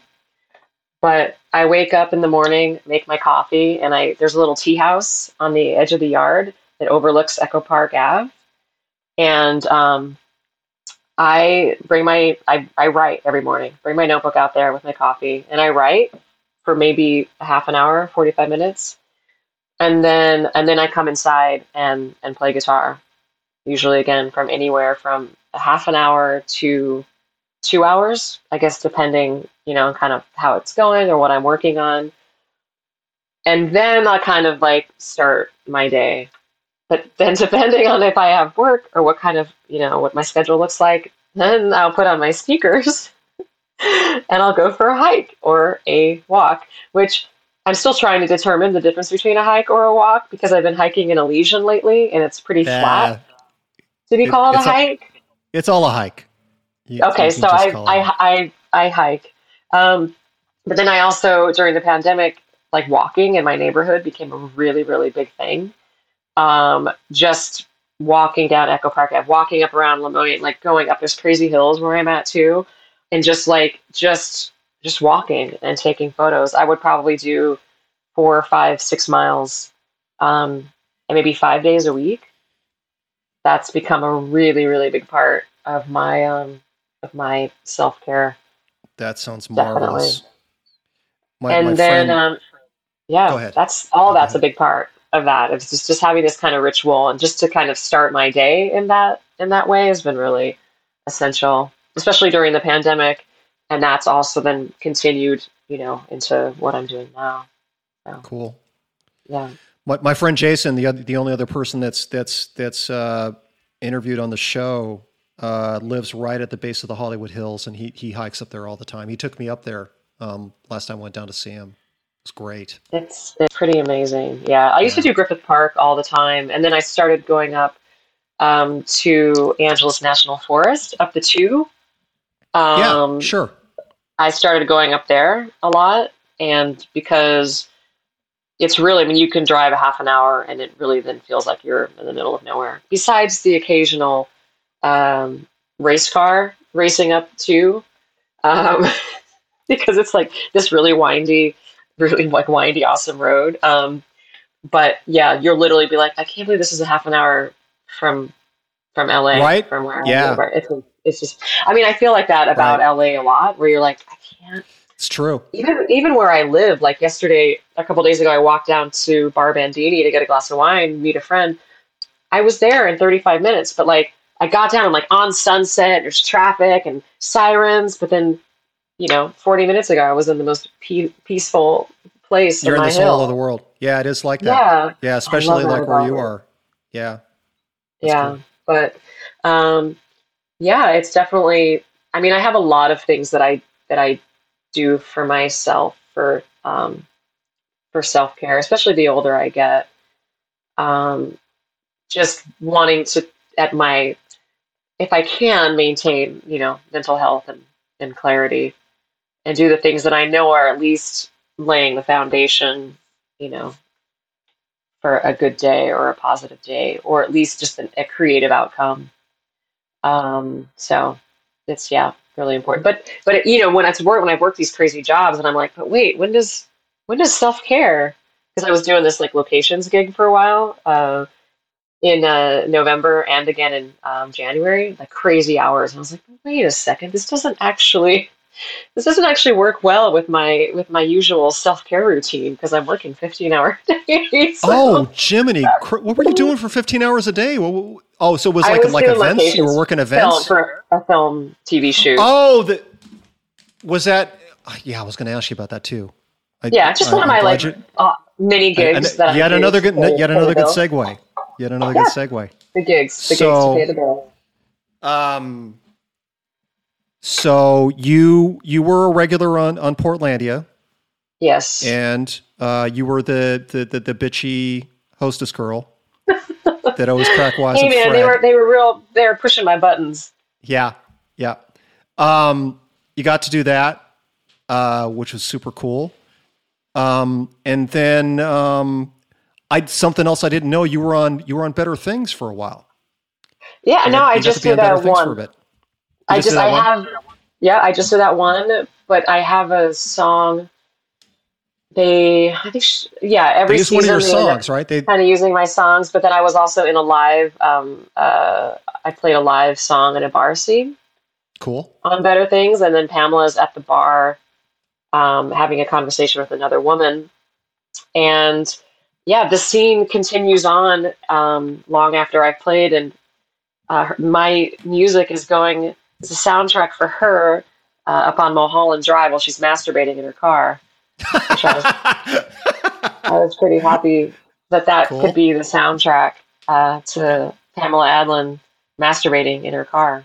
sure. Um, but yeah, I did that in that same season. They, they wanted me to do a cover of, of Blue Moon, like Sam Cooke's version of Blue Moon. So I did that too. And um, they just used uh, Count the Teardrops for the most recent um, season, last season of Better Things. Um, yeah, That's I mean, feel good. it does. It does. Yeah. It does feel good. I mean, it does. It it feels good for people that you you know respect and admire to, um, and you respect and admire their vision and the stories that they want to tell. Like, want to use your song as a soundtrack. I remember Yeah, when I first started playing music, I was like, "Oh, that would be so cool. That would be so awesome." I still also- think that. Like, I still think Oh. that would be cool. no, I didn't think it would. I didn't think it would ever happen. I was like, oh, Yeah. I really hope that that happens someday. And I remember when I, I had, I think it had never happened before, and I got my first uh, sync with uh, Orange Is the New Black, um, where they used um, this song "Release Me" on a really like Oh pivotal, wow. like tragic, pivotal scene, and it was that I was so. I mean, even though the scene was a was a really dark, a difficult scene to watch, it was still pretty incredible to- be able to watch um, something that I had made um, as the soundtrack to to a show, which I thought was really cool. I still haven't had a song in a movie. but I really want to have a song in a movie. But you've been in Uh, movies. Something else I didn't know. I You've been in, you've been in a few feature stuff. films. I was almost an actor. I chose music instead. Yeah. So so how did that all come about? And you were almost so so it's not really something that's that's happening No, anymore. I mean, so how did it come about? And and how, how did so so the Portlandia thing was like the first thing, kind of right? Yeah, it's funny. I was just telling the story to my friend Patsy a couple days ago because she was working on uh, doing costuming for Portlandia this last, I think, last few years. But she asked me like, "How did you get started with that anyway?" And it was just pretty. It was pretty random. I just auditioned for Simon Max Hill, who was doing the casting. I auditioned for him like a year prior for um, like the Guild, um, like it was the Guild Theater or some sort of um, film. I forget. And so he had So seen us completely different project. completely different project, but I think he had Yeah. seen me and and thought of me and then invited me in to audition for Portlandia. And and I got it. Uh, I played a drunk girl who died. And uh, I didn't make it into season one, but I think from that, um, I had a good time. I made Fred Armisen laugh, which made me very happy because I was a really big fan because of watching him on SNL. Um, and then they invited me back uh, to audition uh, season two. And then I just kind of eventually just became, I just got invited back. I didn't audition anymore after that. They would be like, You're, when are you available? We're to, you know, you know, shoot this day. Are you free? Here's kind of what it's about.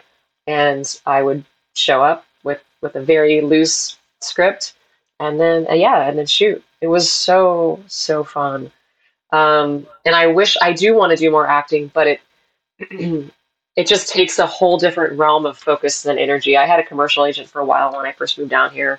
Um, lost her during the pandemic and I mean, not lost her. she lost her as, as a she, business relationship. Yeah, I think she moved right. on from yeah. me, um, and partly because of my lack of participation. I feel in terms of being up to date and taking classes, and I just didn't do any of that.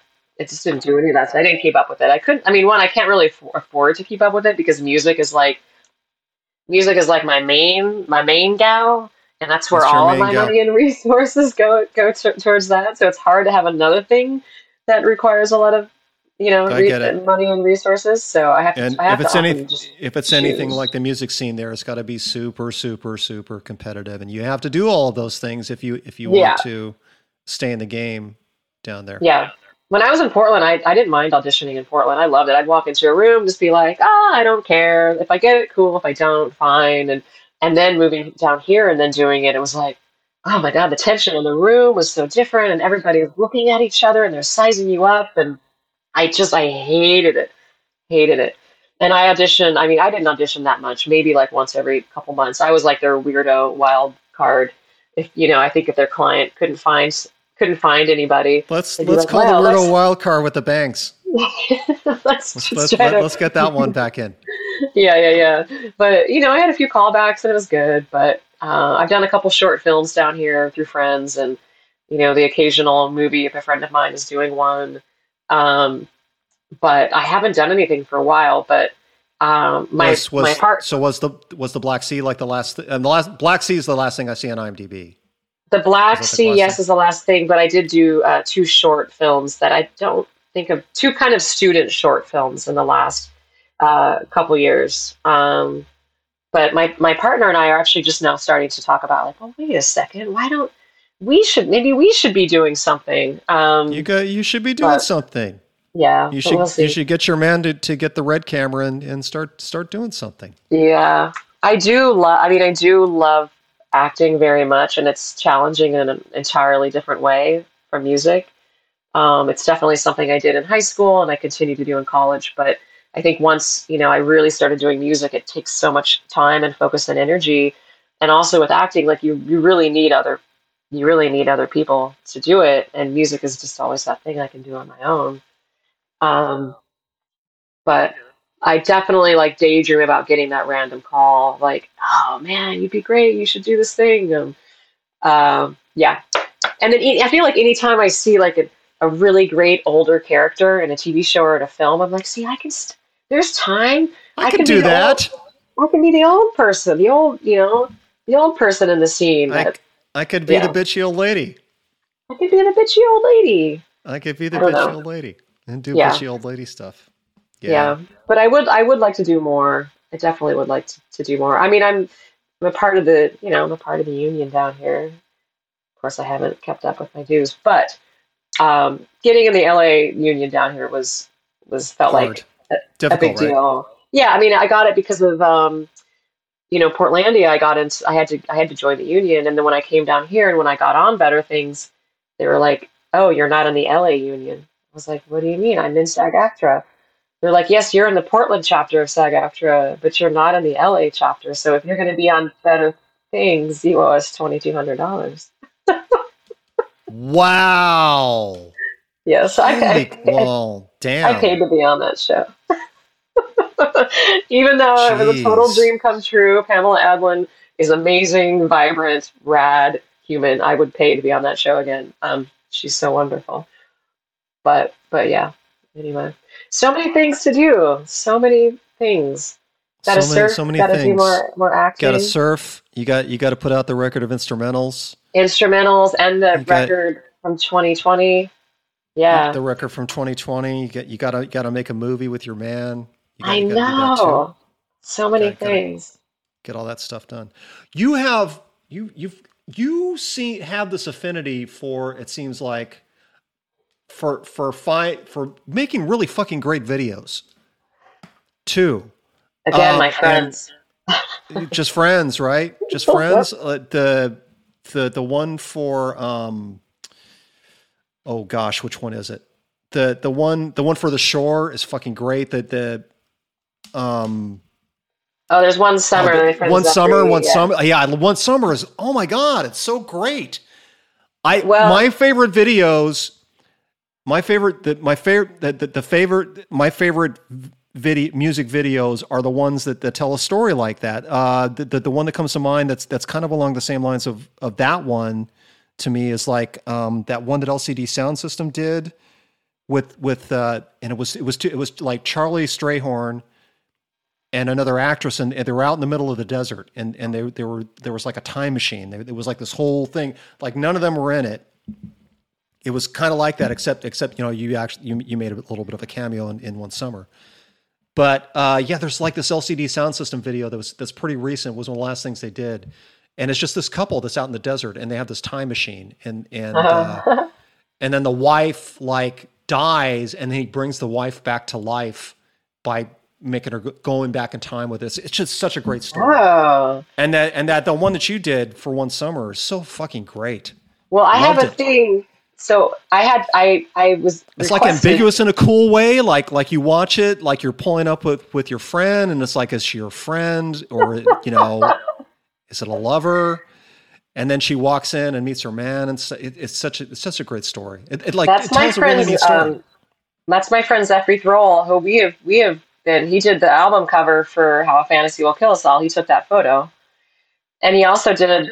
He did. We've we've known each other for many years. He did the album cover. He did the painting for the 2004 record. It's only the future. So we've been in each other's lives for a long time. But the thing is that you know if they wanted me to make, you know, they're gonna have like my label. Like we're gonna have three singles. So if you can make three videos, but you know, there's not again like no budget. no budget. so- I mean, yeah, like so. How do you do that with no? You have to have friends. You have to have Right? friends. have And friends. Um, so for the shore, um, I think that was the third video. Eric Willem Zander, I think that's how you pronounce his name. Um, he he was often told me that he was a fan of my music, and I think I forget how we ran into each other. I think at my friend Jenna's house at dinner, and he was like, "We want to do. I want to do a video. I'll do it. I love your music." And he he does color correcting for films. So I I had him. Oh, that's why it looks so pretty. And That then yeah, video and just then- looks beautiful. it's really beautiful. And then my friend Zephyr, and then uh, Rachel Blumberg did a video. So these three, you know, I've known Rachel and Zephyr for you know like upwards of you know twenty years, and so it's it's easy to call upon them, you know, and trust that. And also part of my deal is that if I'm not able to pay you an ample salary or wage. Um, you know, I'm, I'm trying to I'll paint your house. money when, when I can I'll, I'll, I'll do some, I'll do some indoor painting. And and or you know by dinner kind of do the, the thing. Um, but you get to do what you want. So with rachel you she's kind of already has a, a vision of what she wanted to do anyway but like you get to do what you want. With zephyr i was like take it and run kiddo and do what you want. Same thing with eric. I was like do, do whatever you want. Whatever is going to make you happy because this is about making something cool. This is about being creative together and um, i don't i don't want to boss you around i mean if i felt strongly about something or uncomfortable with something i would obviously would would say it or had an opinion but i really was all about like you you do what you want and have fun um, and i felt so lucky like three videos that i really loved They're and that great. were so They're different all from each fucking other, great. too. Yes. Yeah, they're they're, also so good. different from each other and um, i think really represented the songs and yeah it was fun it was also fun for one summer actually to not be in it Where was that when he- shot? what Where, wa- Where what was summer? Where was once? Yeah, where, where's oh that? um That, that, that the vintage clothing store. oh that was at black luck vintage which um, they had just found out like a few days after that shoot that they um, they were losing their lease or that their rent was getting raised again and that they were losing their lease now they're in a new Is that a- location That's in L.A. um, yeah out in the desert out in joshua tree Oh, Oh, okay, okay. Yeah, I was and just then out some of there. Hazel and I were shot. just out there. Oh yeah, yeah, that's right. Yeah, um, some of it was shot in Landers. Um, and then yeah, but then Joshua Tree and the cafe and Joshua Tree. Oh, that that section of town that that has the the, the boutiques and all that stuff. Yeah, Right. yeah. I love it out there. I go out there a lot. I do too. can. I like it out there so much. It's so great. Um, but but yeah, I mean, it was I was just so I felt so elated and so happy that that my friends and wanted to give me their time and energy, and um, and I think that they turned out so good. It was so fun to be able to do that. So big, huge thanks to them for doing that. But um, yeah, I mean that is. I mean, we were able to get like a little bit of money. I still owe Eric uh, dinner. That was like part of my thing. I was like, I'll make you, I'll make you guys dinner. And David Auerbach did the um, um, cinematography. But yeah, that's just kind of what you know. Even though it feels very like, oh, still like 1998 Portland, Oregon. You're like, well, I want to pay you, but but I don't have a like my label literally is not able to give me a budget. They don't give me a Can, budget. can, and can can I just give you a PBR and a and a and a bag of potato yeah, chips? which feels horrible because no one should be working in 2022. No one should be doing anything for free. Like, and I mean, I love my label; they're awesome. But it's also like, wow, okay, I got to make three videos. Like, how do you, how do you, what, how do you want me to do that? I don't have any money. Um, but you know, I I guess that's again like the virtue of having really good people in my life that that want to support me and my music and that that feels really good so hopefully hopefully someday i'll get a million dollar uh, million dollar check and then i can just take everyone on vacation or something It's actually no let's make it a 20 million dollar check and then i'll take everybody on it. $20 million check. Including you and hazel House, house in Memphis, house house in Echo Park. Nice, nice studio out in back with the house in Echo Park. which by the way i do have uh, lottery tickets here that i haven't checked It's funny. My mom, so you know my mom, my my mom, the, the, the, you know the woman in my life that, that I call mom is my stepmom. I just had you know she's the closest thing I had to a mom. Um, it, it's funny like we, we would get on the topic when, when we were all younger and and and struggling. It, you know, we get on the topic of like, you know, what we're trying to do to get by, or do, doing this or that, or you know, I. uh, She talked to me about my siblings and stuff. She goes, she always go, well, I went and got a lottery ticket. I, I do this. I do my impersonation in front of her too. She thinks it's funny. I got. I'm still playing the lottery. I'm hoping that I'm just going to win and I'll be able to give all you guys money. yep She would say that all the time. oh did she well, She. gotta try what's that? you gotta try She she never won the lottery. yeah She, But you gotta never won try. the lottery. But she she she had to try. She had to try. You got you do have to try. You got to try. There's this there's this donut shop down the street from my house that is always really busy with people sitting in there doing lottery tickets and doing scratch offs. And Brent and I have somehow we're like Really? some somebody must have won from here at some point, so that's why it's busy with people doing lottery. Oh, doing that lottery could be. tickets. That could Yeah. be. But then we were like, well, shit, why are we buying why are we buying lottery tickets from here? Because does lightning strike twice? Maybe, maybe not. Maybe. I don't know. Hey, you don't We'll know. see. It could happen. I don't know. It could happen. It could Yeah. it could happen. Donut donuts and twenty million dollars. You know, it could happen. Here's hoping. Donuts for everyone. Don, donuts for everyone, courtesy of Yeah. Corrina. Corrina's gonna Corrina's gonna pay everybody for for video game for video games for her Yeah. videos and donuts, donuts and donuts and, and lottery cash. For sure. Well, well, D. So, well, Corrina, we're, we're kind we, we are time. Um, we, we do need to go surfing next time I go down. I come down. I'm- yeah, but also when you you're in the desert, tell me. Oh, I know you I guys were yeah. having a vacation and doing whatever. I needed is it. you Yeah, I need. desert. I needed to do it. N- Now that I know that you, now that I know that you go out there too, you know, I, I will go back out. We'll go back out for sure. Does Hazel go? Um, is her family in Arkansas? Her family's all still in Arkansas. Yeah, Where? Where? Do you remember the name of the uh, town? Lake Hamilton, Lake Hamilton. I think they're all like right around Lake Lake the the Lake Hamilton area. I think. Okay. I'll Yeah. have to. Um, I I don't want to look it up on my phone because, you know, because I can. I mean, we're looking at each other, so I don't want to like Yeah. have, the screen, have the screen go away and be like, "Sorry, I'm googling something." Um, Oh, that's all right. But I want to remember Lake Hamilton so I can I'll, I'll text uh, you. Check with I'll friends. Yeah, so like her parents are still are still uh, there, and uh, her when her her dad got into some her, her stepdad got into some failing health. Uh, her sister Penny uh, was living in Denver and went back and has been kind of taking care of the parents. So Penny's there, and then she's got another sister somewhere else in Arkansas, and then she's got some stepbrothers. I don't think they're in Arkansas anymore, but I think that I think her sisters are. Mhm. her parents are there. Oh They're wow! there. Do you ever go? I never, I've never been. Yeah. I have not been yet. I've not been Wow. yet. Trying to think. Um, yeah, I never have. Um, but I played in I played in a band for a very long time with with a guy who whose family was all from from Arkansas.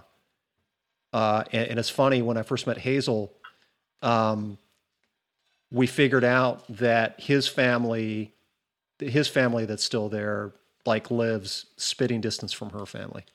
Oh really? Yeah, oh. cool.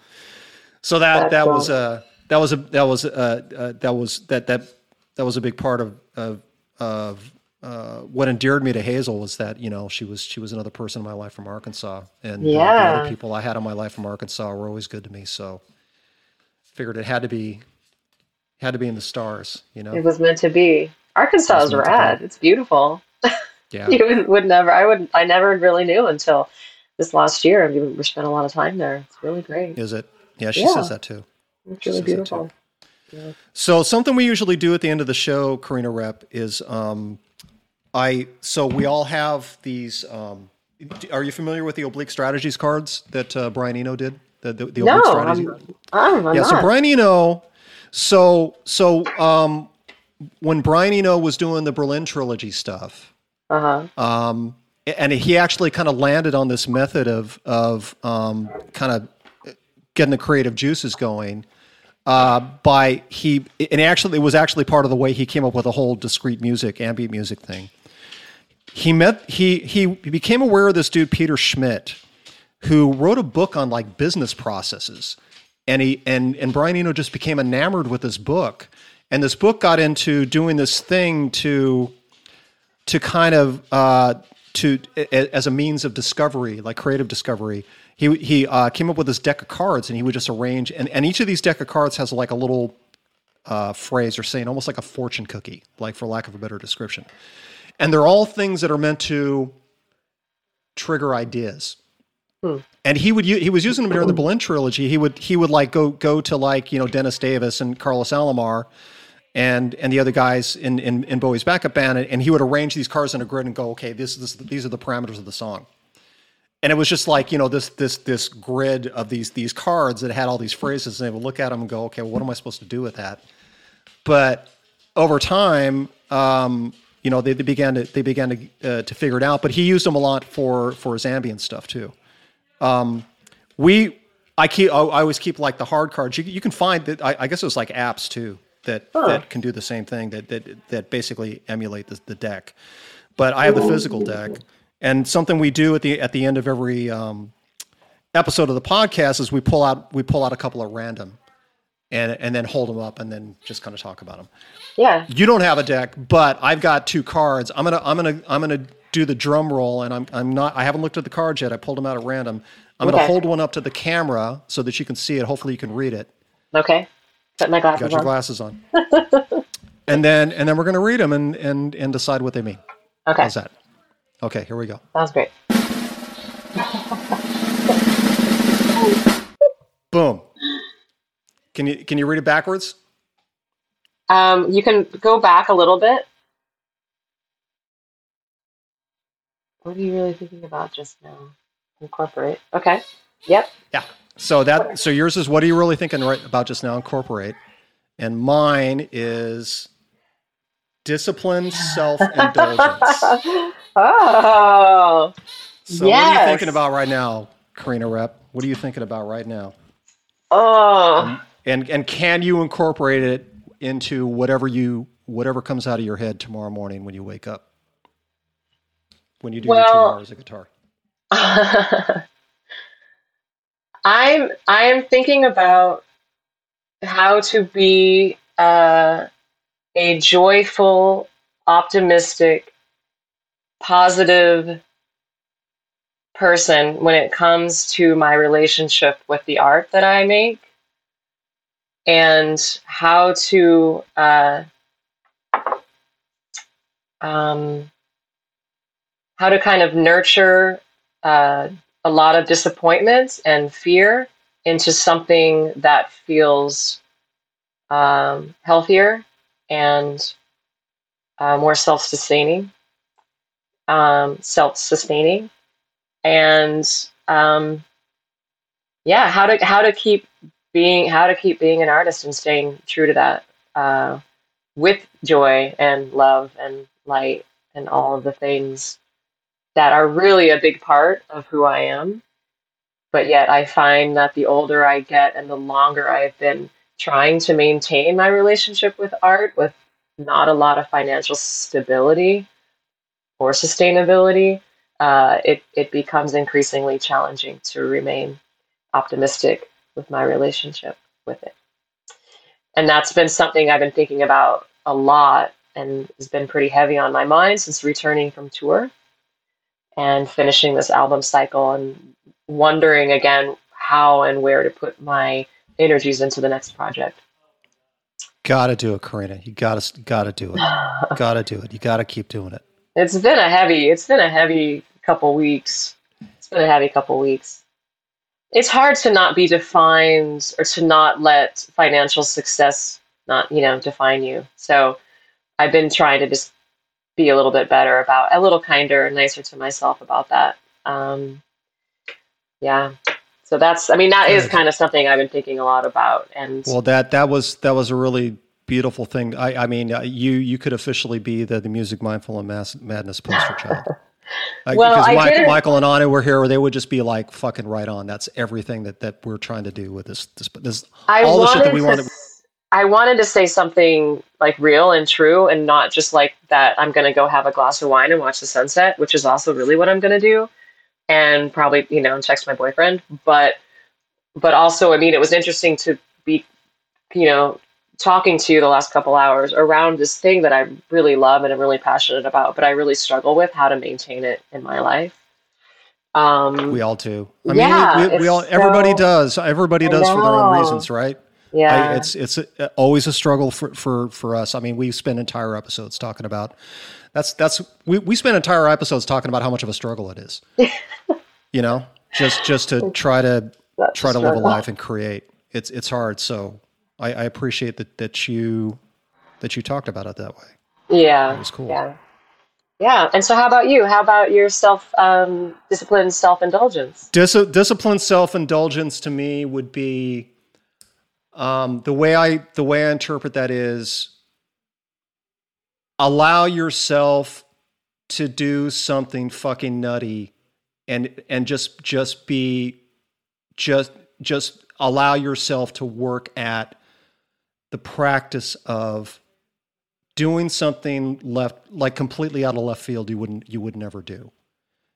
And and just allow yourself to do that. Don't don't fall into don't try to avoid falling into your tropes um the things that you're comfortable doing and and just allow yourself to do something that you wouldn't normally do and indulge yourself Yeah.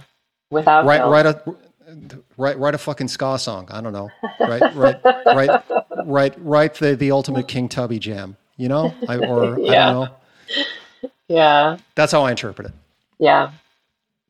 Cool. Well, please. well thanks for the time corrina my pleasure, Dee. And Hopefully please I'll- give Hazel a big hug for me. i will I Say. Arkansas, hopefully we can see you next time yeah man um and hopefully we'll see you next time we come down and we can go surfing Yeah, I would love that. And thank you for for having me. Like it, it means a lot that you. Thanks for coming. You, know, you are the first woman on the show, which is which is something. Yeah, which is something that Really? I.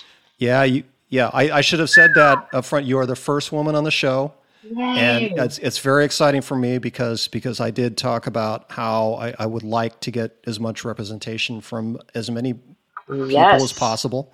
Yes. And I've been thinking a lot about, um, you know, we, we need to get some women on the show. So Let's it's, it's really great that you did it. Thank you so much. Thank you. It was my pleasure. Thank you, Dee.